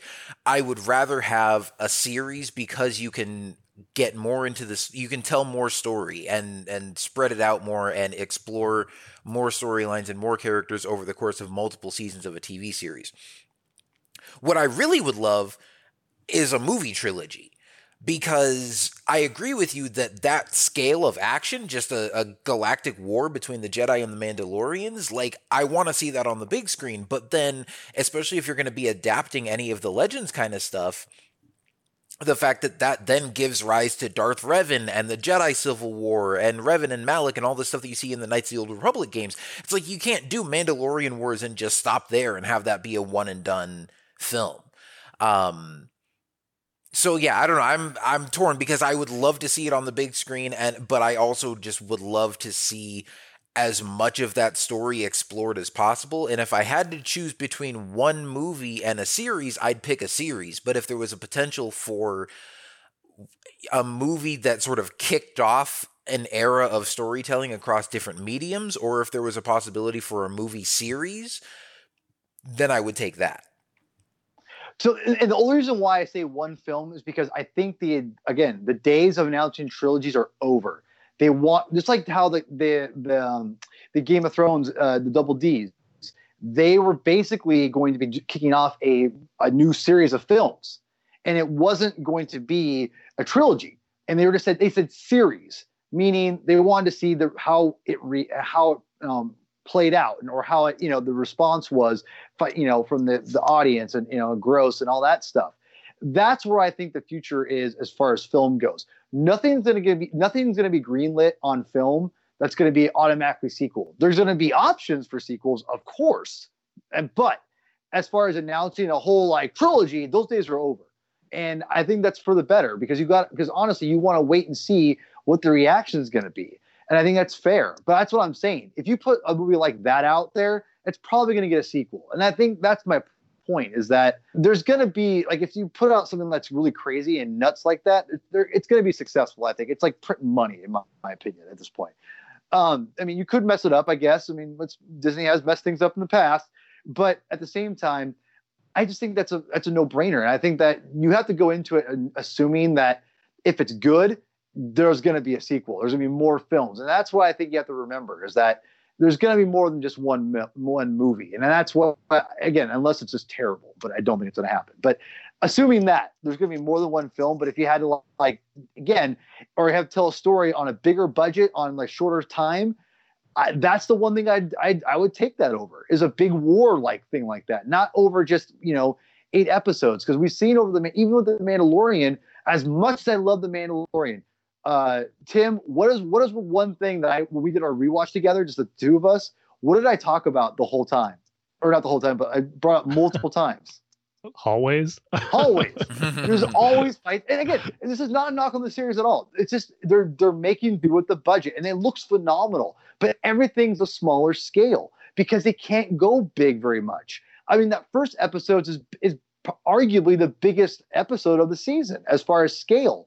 And that still wasn't that that big compared to what it, you know a film could be. I mean, and that's my point is that you want to go big for something like Mandalorian Wars or something like that. But if it's just like a simple like, you know, like for instance, Light of the Jedi, the book, that book, you know, you could, you know, besides a few major scenes, you probably could do that book on a TV budget, you know, for the most part. Um, so I or even uh, the comic book or the, the, the young reader novel. Those are both things that you could do on a lower budget um, or a smaller, you know, not quite a film budget, and, and and make do with it. So it really depends on the scale of the type of story you want to tell. And I think if you're telling an all-out war, especially if it's a Jedi versus Mandalorians, I'll sacrifice a few character moments and like you know character development for some nonstop action with some good characterization. So again, that's my preference. But that I think that to me is what's going to happen in the future of these Star Wars films. They're not going to be like, here's Old Republic trilogy. They're going to say, here's a movie set in the Old Republic, and then go from there. And once those are successful, then you'll see a branding of Old Republic series of films kind of thing. Yeah, and I'm not saying that I need a trilogy announced right off the bat. I'm just saying I need right, right. more than one. Um, I, agreed. I'm I'm with you. I'm with you. But anyway, and I'll just say uh, real quick the idea of the Old Republic movie focusing first on the Jedi versus the Mandalorians and that war. To be honest, that's not something I kind of thought about when you take and you consider a Knights of the Old Republic movie. You think Jedi versus Sith, and that's something that we've talked about of seeing a massive epic scale war between Jedi and Sith and how awesome that would be. and how cool that still would be. But now that you mention it, Paul, I think it makes total sense to start off with the Jedi versus Mandalorian and the war they had, just for the reasons you said about how Mandalorians and their culture has is becoming like a household name now, and how familiar yep. people are with that, and how they have specifically mentioned the war between the Jedi and the Mandalorian. That would be something that people would want to see more so than maybe Jedi versus the Sith. When you're just talking about uh, more of the casual type fans who are watching the Mandalorian, where us hardcore mm-hmm. fans know about the old Jedi versus Sith battles. Um, you don't get too many mentions of those in the actual movie. You know that the Sith and the Jedi are were kind of the Sith are the ancient enemy of the Jedi, but not specific mentions of wars that they'd have unless right. you're a hardcore fan. And, and but, think about the, this. Oh, oh, sorry. Go ahead. Go ahead. No, just saying, reiterating how the Mandalorian Jedi War has been established already in episodes of The Mandalorian and even in Rebels. So it just make would make sense to start with that before we get to any Jedi versus Sith stuff. But at the same time, it goes to your point as far as having a Knights of the Old Republic series of movies and not just having to be in one a one or done thing. Or if that is the case, going to be in TV series, that would be an option too. But I agree where to do those big epic scale battles to do them, I think the justice that they deserve would be a movie would be ideal. But at the same time, too, you would need to have it where it is planned out almost as a mm. series would, but you're doing yeah, it in yes, more movies. Exactly. Yeah. yeah. Well, and, and, and really, I think think about this. I'm curious what you guys would, would say. Uh, what would be a, what would require a higher budget? Now, you could argue this is hard to you know it's, this is more uh, complex, I think, than just saying you know just outright. But just bear with me here. Like, so what I would, in my opinion, and I'm curious if you'd agree. I think if you had to do a war between a bunch of guys with lightsabers against each other, would be cheaper to do in a series opposed to a bunch of a big war against Mandalorians and Jedi, depending on all the jetpacks and stuff and all the technology that they use. Now I know the Sith Empire has been you know is, is existed in canon now and you they have like you know an empire like with you know troops and things like that too but if we're talking just strictly lightsabers versus lightsabers that's you can do that on the a tv budget you know it's not that to me that's not that complicated i mean you can keep it pretty reasonable at that point in my opinion so I feel like if you're telling that kind of a story, that's 100% a TV story. If you want to tell a big war between, again, Mandalorians, that's going to probably look better on screen or on, on a big screen. Now, granted, like uh, a Sith on, you know, people beating each other with lightsabers on big screen would be amazing too. Don't get me wrong. But if you had, you had to choose between the two of them, in my opinion, I'd go bigger budget Mandalorian war I'd say that I'd do the TV series with the Sith, uh, the Sith, uh, you know, lightsabers versus lightsabers. Curious what you guys would choose. I think I would actually pick opposite, only because we've already seen the Mandalorian demonstrate like you can do really cool Mandalorian action on a TV budget, and even seeing the jump in quality from season one to season two. And I talked about this when we were reviewing the episodes the fact that like in season one when you see mandalorians in action like in the flashback scenes when you see the death watch coming and shooting the battle droids and stuff like it's cool but like they're moving kind of slow and you can obviously tell it's like stunt guys being lifted up and down on wires and season two, that jetpack action is a lot faster and looks a lot more like what we're used to seeing in Clone Wars and Rebels. Um, and you've got, you know, Mandalorians flying, using their jetpacks to like do aerial kicks and you know it's just a, a lot more fluid motion and stuff like that and so um you know having them against uh, against uh, a handful of jedi or whatever um and i mean obviously like regardless on t- on a tv budget you're to have smaller scale battles and stuff but I think they've already proven themselves pretty well with the Mandalorian action that that would work well on the small screen. Now, if it's just like you're saying, skirmishes between groups of Jedi and Sith Lords, that obviously could work on a TV budget as well. But when you get into like the history of that era, it's not just Jedi Knights versus Sith. It's like the Republic versus the Sith Empire. And the Jedi are leading Republic troops into the into battle. The Sith have their own troops, and so you would have. I mean, this you'd have the hallmark Star Wars, you know, space battles and and all that kind of stuff, and you'd have fleets going at it. You you'd have Jedi and Sith charging into battle, leading armies Yeah, against each other. So that's more the kind of thing that I would want to see on the big screen. Now, yes, again, you could do just some Jedi and Sith fighting each other and do that on a TV budget, but um, I think I think it would be easier to do on a TV budget, have like small groups of Jedi and Mandalorians fighting each other and just sort of incorporate into the story that this is indicative of what's going on all across the galaxy and like what we're seeing is just part of this galactic war going on and I think that would be pretty easy to believe. Um but I think yeah, I think if you're going to do Jedi and Sith and Jedi leading the Galactic Republic forces against the whole, you know, Sith Empire, I'd want to see that just go big on the big screen, fleets, armies, the whole nine. Yeah, I mean, I kind of want both to be on the big screen because the both make excellent cases as far as how big in scale that you could do in a battle between Jedi versus Mandalorian and battle versus Jedi or Jedi versus Sith.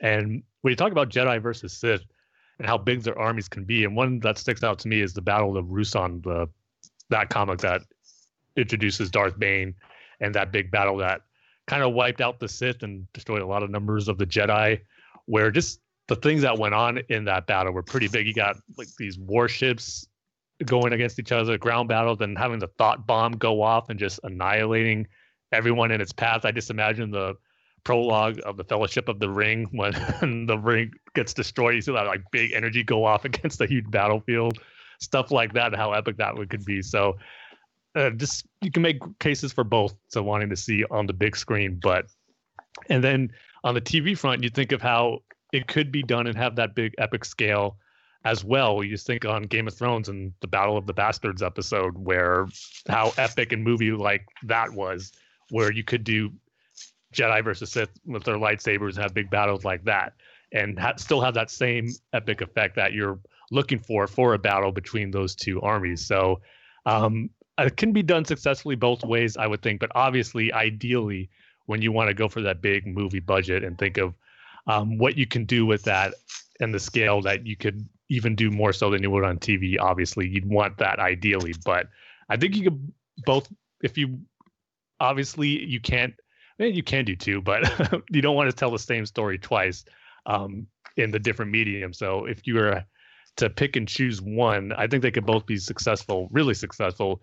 Um, either way you go with it, but I think for right now, ideally, we we kind of still talk about two as how amazing the Mandalorian TV show is and how we're expecting the rest of the TV shows to be, where the movies kind of have to take another notch, I guess, to kind of have it feel like a big event to go see a Star Wars movie and to set itself apart from the TV shows that are already doing a great job.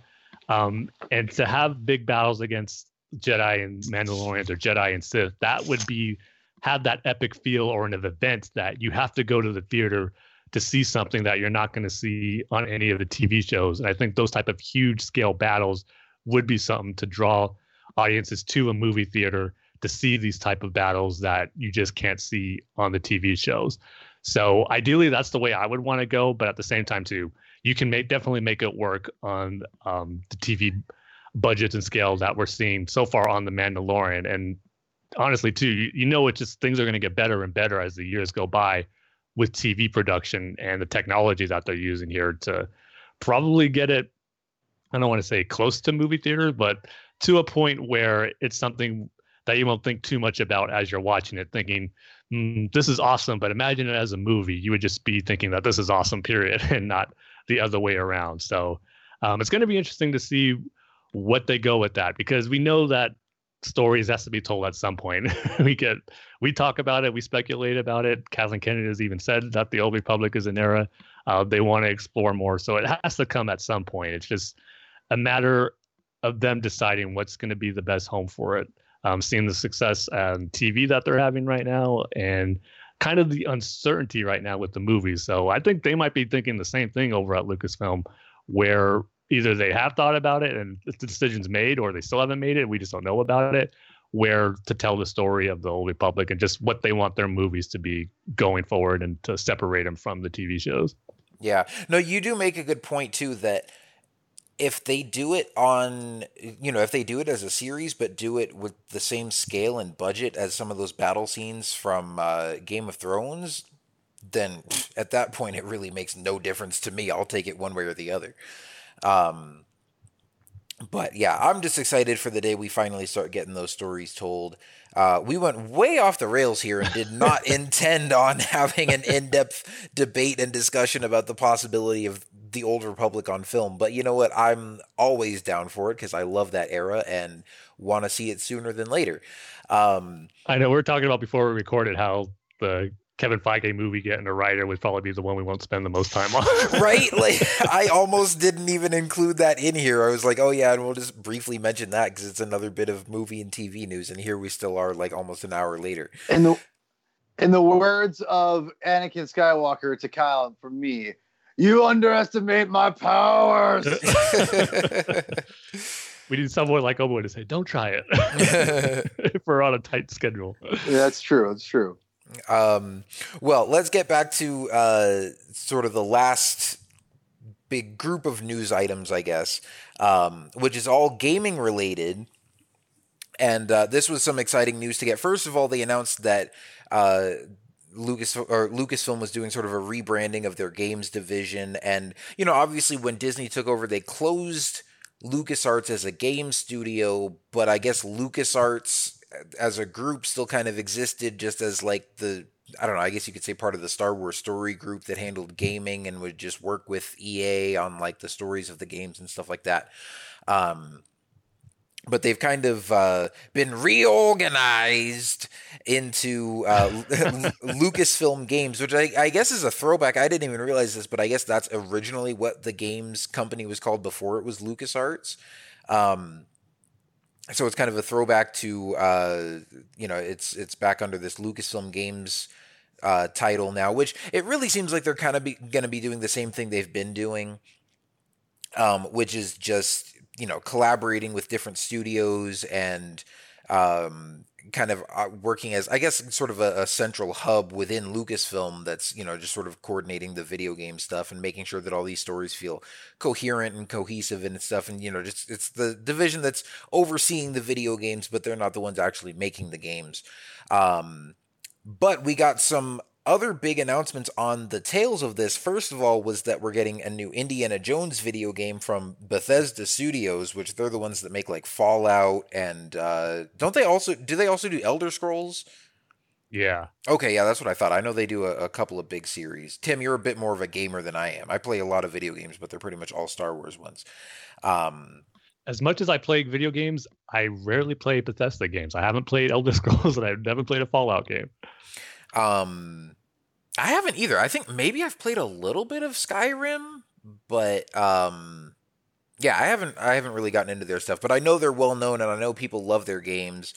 And so, just to have a studio of that caliber working on a new Indiana Jones game is going to be fun. Which obviously is not really Star Wars related, but we'll talk about it anyway because it's, uh, you know, kind of goes with all this Lucasfilm stuff. I will say this: I'm more excited for a new Indiana Jones video game than I am for a new Indiana Jones movie. Um, oh wow! it just well, I mean, and I love the movies. Like especially, I love Raiders and I love Last Crusade. But they've been talking about making an Indy Five since Disney took over Lucasfilm, and it still hasn't happened. And 80, Harrison Ford's like 80 years old at this point, and I'm just like, do we really need this? Um, but a new video game with next gen graphics and everything where you get to play as Indy as in his prime and you know has a new original story and everything I think that's going to be a lot of fun. So I'm looking forward to that. Um, and we haven't had an Indiana Jones game in a long time. I think, yeah. I mean I could be wrong. I think the last one that was released on a console was um, the it was one for the first Xbox. So I forget the name it was like Tomb of the Dragon Emperor or something like that. But well, I believe they, that was the last one. Didn't they make one for the Nintendo Wii, or did that get canceled? See, I don't remember that. I remember there was one that's supposed to come out like the year before Force Unleashed, and they were yeah. unveiling that new engine they were having, but that got canceled and never saw the light of day. Okay, maybe but that's what I'm thinking. I'm not sure about a Wii one. Well, I think it was for the Wii because you were supposed to have like motion control for the whip. Give me a second. I'm gonna. No. You're right. It's called the Staff of Kings. I was just looking at right now. Man, I Okay. totally forgot about that. and I never played it. I I mean I don't know why I remember that, but probably just because it came out around the same time as uh, Force Unleashed, and it was for the Wii, or it, it was just because it was LucasArts.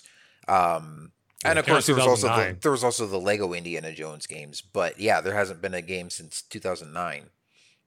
okay, so it hasn't been as long as I thought, but obviously it wasn't that memorable because I had no idea. Yeah. totally forgot about it. Um, but yeah, so I mean, I mean, it's still been a pretty long time. That was 11 years ago, but uh, yeah, it'll be fun to get to play a, a new one of those games. Um, but then the biggest announcement here was that um, there's a new uh, open world Star Wars game coming, which we've heard various iterations of open world Star Wars games from different studios. You know, heard those rumors for years, and those projects keep getting canceled and stuff. Um, but there's now one in development at Ubisoft, uh, specifically at their massive studio, uh, Massive Entertainment. Um, and so this is our first official confirmation that there are more studios other than EA making Star Wars games. Um, but EA is still working on Star Wars games as well, and so we've got um, I don't know. Th- this Ubisoft one is the only one that's been officially confirmed right now. And like I said, we've got the Lego Star Wars game that's coming out this year, and we already know about that. But it seems like there's probably. I mean, who knows what else we've got in development at other studios? And it seems like they make it sound like in this press announcement that EA is working on multiple things. I also keep hearing rumors, and I haven't really looked into these rumors too much because just from the brief things that I've heard, it sounds like they're just rumors at this point. But people have been talking a lot about a potential Battlefront 3. Um, which could potentially be coming from a different studio. Maybe you know Dice wants to just focus on Battlefield, and uh, some other studio that's got a good track record with first-person shooters maybe could try their hand at a new Battlefront game. Um, but this is really exciting, and to be honest, I mean we've talked about this for a while, and you know with all the stories that we've talked about with. Um, you know EA's different studios having Star Wars games get canceled and things that have been sort of mishandled and mismanaged, and wondering, um, you know, if one day we might get another studio get to take over the Star Wars license from EA. Honestly, like I'm glad that they're still making Star Wars games as well. I think they did a fantastic job with Jedi Fallen Order at Respawn, and so I hope that one of the games that they have in development is a sequel to that game um, that Respawn is hopefully working on. And of course, I love Battlefront 2. Um, and Squadrons is a pretty solid game. So I have no problem with EA continuing to make Star Wars games. I feel like they're uh, finally at a point where at least their last couple games have been good. And I feel like they've learned their lessons from, you know, some of the shortcomings of the Battlefront games and the launch debacle of Battlefront 2 and all that kind of stuff. Um, so I'm willing to, you know, at least give them a chance with a couple more games and see if they can kind of keep things rolling in the right direction. But at the same time, I'm also glad that they're finally opening it up to other studios and letting some other people take a crack at it. And hopefully, you know, within the next couple years or so, we maybe could be uh, looking at something similar to like we always talk about that sort of golden age of Star Wars games from like 2002 to 2006 where we were getting multiple games a year from a lot of different studios and getting to play a lot of different types of games and they for the most part were really fun and enjoyable. I mean, you had some duds in there, but you also had a lot of great ones, obviously the KOTOR games, the classic Battlefront games. Um, but you know, Tim, when you and I did our our uh, episode where we ranked our top five Star Wars video games, and we had a you know a bunch of honorable mentions and stuff. You know, we talked about a lot of games from that time period that we have Mhm. fond memories of, and so just to think about. Uh, you know, rather than getting one game every couple of years from EA, to think that just over the horizon there could be uh, a time where we'll maybe be getting, I don't know, two or three solid Star Wars games a year from different studios and getting to play games in different genres and in different time periods of the Star Wars universe is really exciting. And I can't wait to see what kind of stuff they come out with. Yeah, to me that was the biggest takeaway from this announcement. As cool as it is to get a new open world Star Wars game that is single player and story driven, that's going to be awesome. And I just can't help but think this might, might be the easy way to go.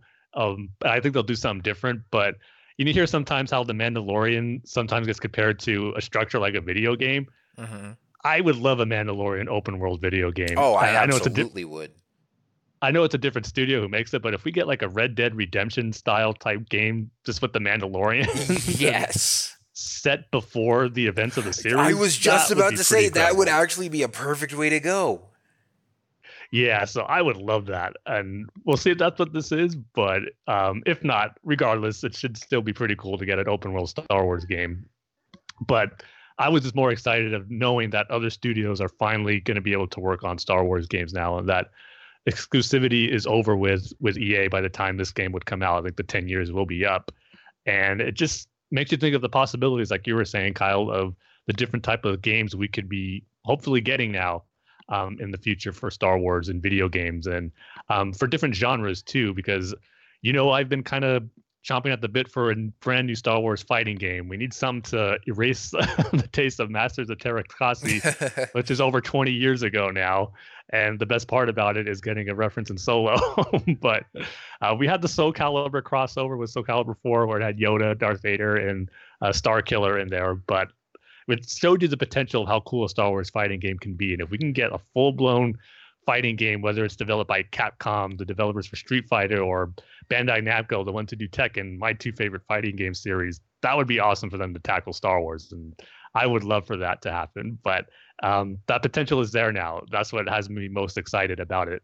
Um, this announcement as far as Ubisoft developing a game, just any day now we can get surprises of who's developing a new Star Wars game, and I think that's exciting in itself. So, um, just I think as we're talking about new era for Star Wars, kind of starting this year with the TV shows and the High Republic uh, initiative launching, um, we're going to be getting a new era of Star Wars video games coming too, and not necessarily this year, but in the very near future. It's going to be a whole new ball game than what we've been used to this previous decade with Star Wars video games, just having it be done by EA and kind of having to overcome controversies. And these games could, still have controversies with other developers and studios, but um, the fact that um, these studios now have the opportunities to do what they want in Star Wars is exciting. So yeah, that was my big takeaway from this announcement, regardless of just being excited about a new Star Wars open world game, just the possibilities of maybe what we can expect from Star Wars in video games in the future is really cool. Well, I hate to be a fuddy duddy here, but I just echo every, everything everyone else says because I don't really play video games for Star Wars games. And uh, yeah, so whatever Tim and Kyle said. Wait, I'm just but, keeping but it we, real. But we said we were excited for Lego Star Wars. Uh, sure. the the one thing I will add, I think, Kyle, is that I think they pretty much have confirmed that Jedi Fallen Order 2 is coming. Uh, not that I've seen. I'm pretty sure there's. I'm pretty sure. Look, someone look it up. I don't know. Well, But it's not. It's not in this press announcement. All it says it says continuing the relationship that resulted in the reinvigorated Battlefront series, the critically acclaimed Jedi Fallen Order, and multiplayer hit Star Wars Squadrons. Electronic Arts will too play a big role in the future of Star Wars gaming. Um, and uh, it says, while we may not have a lot of details to share at the moment, we've got a number of projects underway with the talented teams at EA. So they reference Jedi Fallen Order and they mentioned that EA has multiple Star Wars games uh, in some form of development, but that's you know all we've got to go on there. Although, like I said, I will say, just I would be very surprised if we don't get that at some point. In fact, I'd be surprised if we don't get it announced this year at some point. Yeah. And it would make sense for EA to kind of their role maybe in this to continue what has already been successful for them, like a sequel to Fallen Order, instead of maybe developing something brand new, and they're going to leave that to to other studios who they can now make deals with.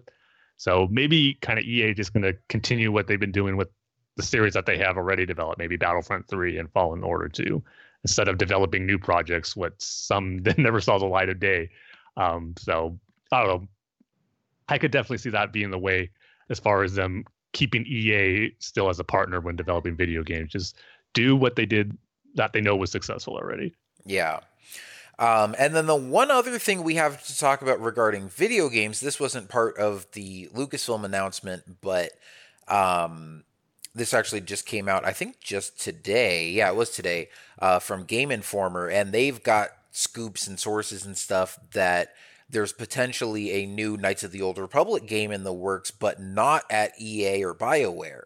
Um, and again, this kind of coming on the heels of the the announcement there are, that there are other Star other studios now working on Star Wars games, and we've heard rumors for I feel like the past couple of years now that there could be some kind of new KOTOR game in the works, and that it could even be uh, like some kind of reboot, like not necessarily a remaster, but um, something that kind of retells the story but maybe tweaks it to fit with the current canon or whatever just you know some kind of reimagining of um of that game and that story with a new video game um and so we kind of jumped the gun here. Like I knew we were going to talk about Knights of the Old Republic at the end of this episode, but we spent, you know, almost an hour speculating about a movie adaptation. That could all be a moot point if they've got big plans to uh, sort of revitalize the video game series. Yeah, that's um, true. and you know what? Honestly, doing something with, you know, current gen graphics and everything, you know, if we get just a new series of KOTOR games and it kind of retells or at least incorporates elements of the story from the old games and is you know on the scale of like you know you picture like Mass Effect or something but like even better with you know these these new consoles and the graphics and everything that they can do and it's just a a video game series with epic stories and great graphics and fun gameplay and everything I'd be totally fine with that too. As much as I'd love to see it on the screen, like just give me a modernized version of the game and maybe even something with an expansion of the story and, you know, give us more stuff to play through. I think I'd be okay with that too. Um, but just, you know, interesting here that they're reporting that it, it could be at a studio other than EA or BioWare. Like on the one hand, that's kind of disappointing because I, you know, I love what BioWare did with the original, but um, you know, these days there's a lot of other talented studios and game developers out there too. And even, I mean, as much as I hate to say it, it feels like BioWare isn't quite what they used to be. Um, so I trust that they'll put this in the right hands. And uh, I don't know, man, just give me give me something in the old Republic. Um, I'm going crazy over here, but if these gaming rumors are true, you know, I'd be really excited to get my hands on that game. Yeah, and no, that's a good point too. All this time talking about bringing Knights of the Republic into a movie or a TV show. What if it is still just going to be reintroduced in the new canon via a video game? Whether it's kind of like a retelling of the first one with new graphics and, like you said, keeping the general basis of the story the same, but retweaking it just a little bit to have it fit in the new canon. Um, could go that way too. And if they still plan on doing movies and spinoffs from it, they could take it from where the game uh, kicks off everything because in a way it would make sense to where the knights of the old republic the one the era that everyone's most familiar with when you hear knights of the old republic is started with that game in 2003 so if they want to kick that off in a video game and then expand further than that um, they could do that as well too where we maybe eventually leads to movies and tv shows that continue off what started with that original game and pick you pick and choose i guess with some of the characters to focus on from those games. So that's a potential option for all the scenarios we were painting with TV shows and movies as well for that era. Yeah, definitely.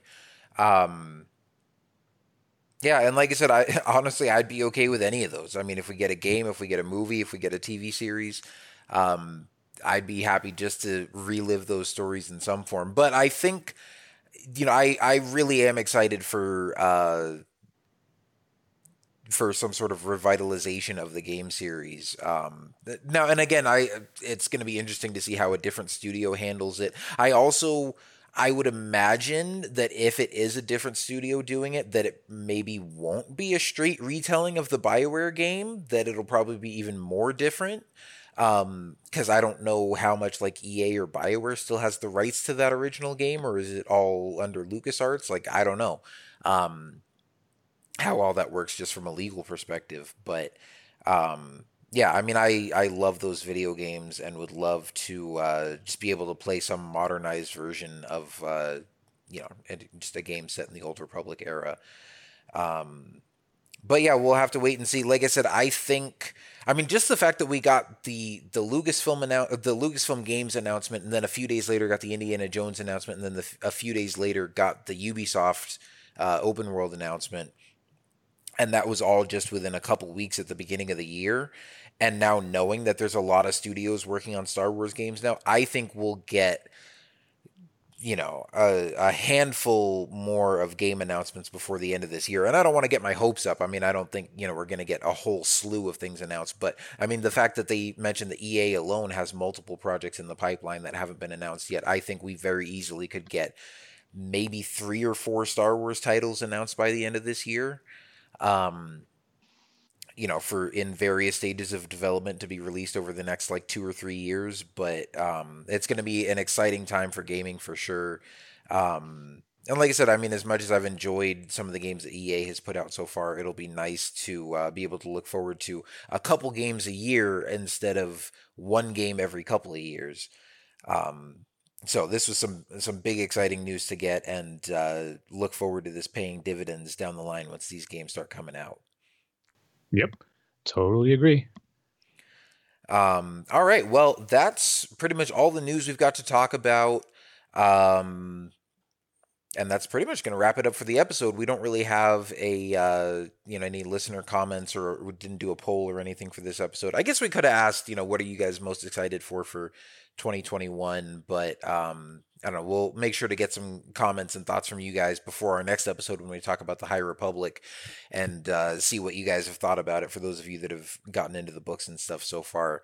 Um, but happy new year. Glad to be back with you guys. Um, you know, kind of just wanted to get on here and record an episode just to get our first one of the year out of the way and get back in the swing of things.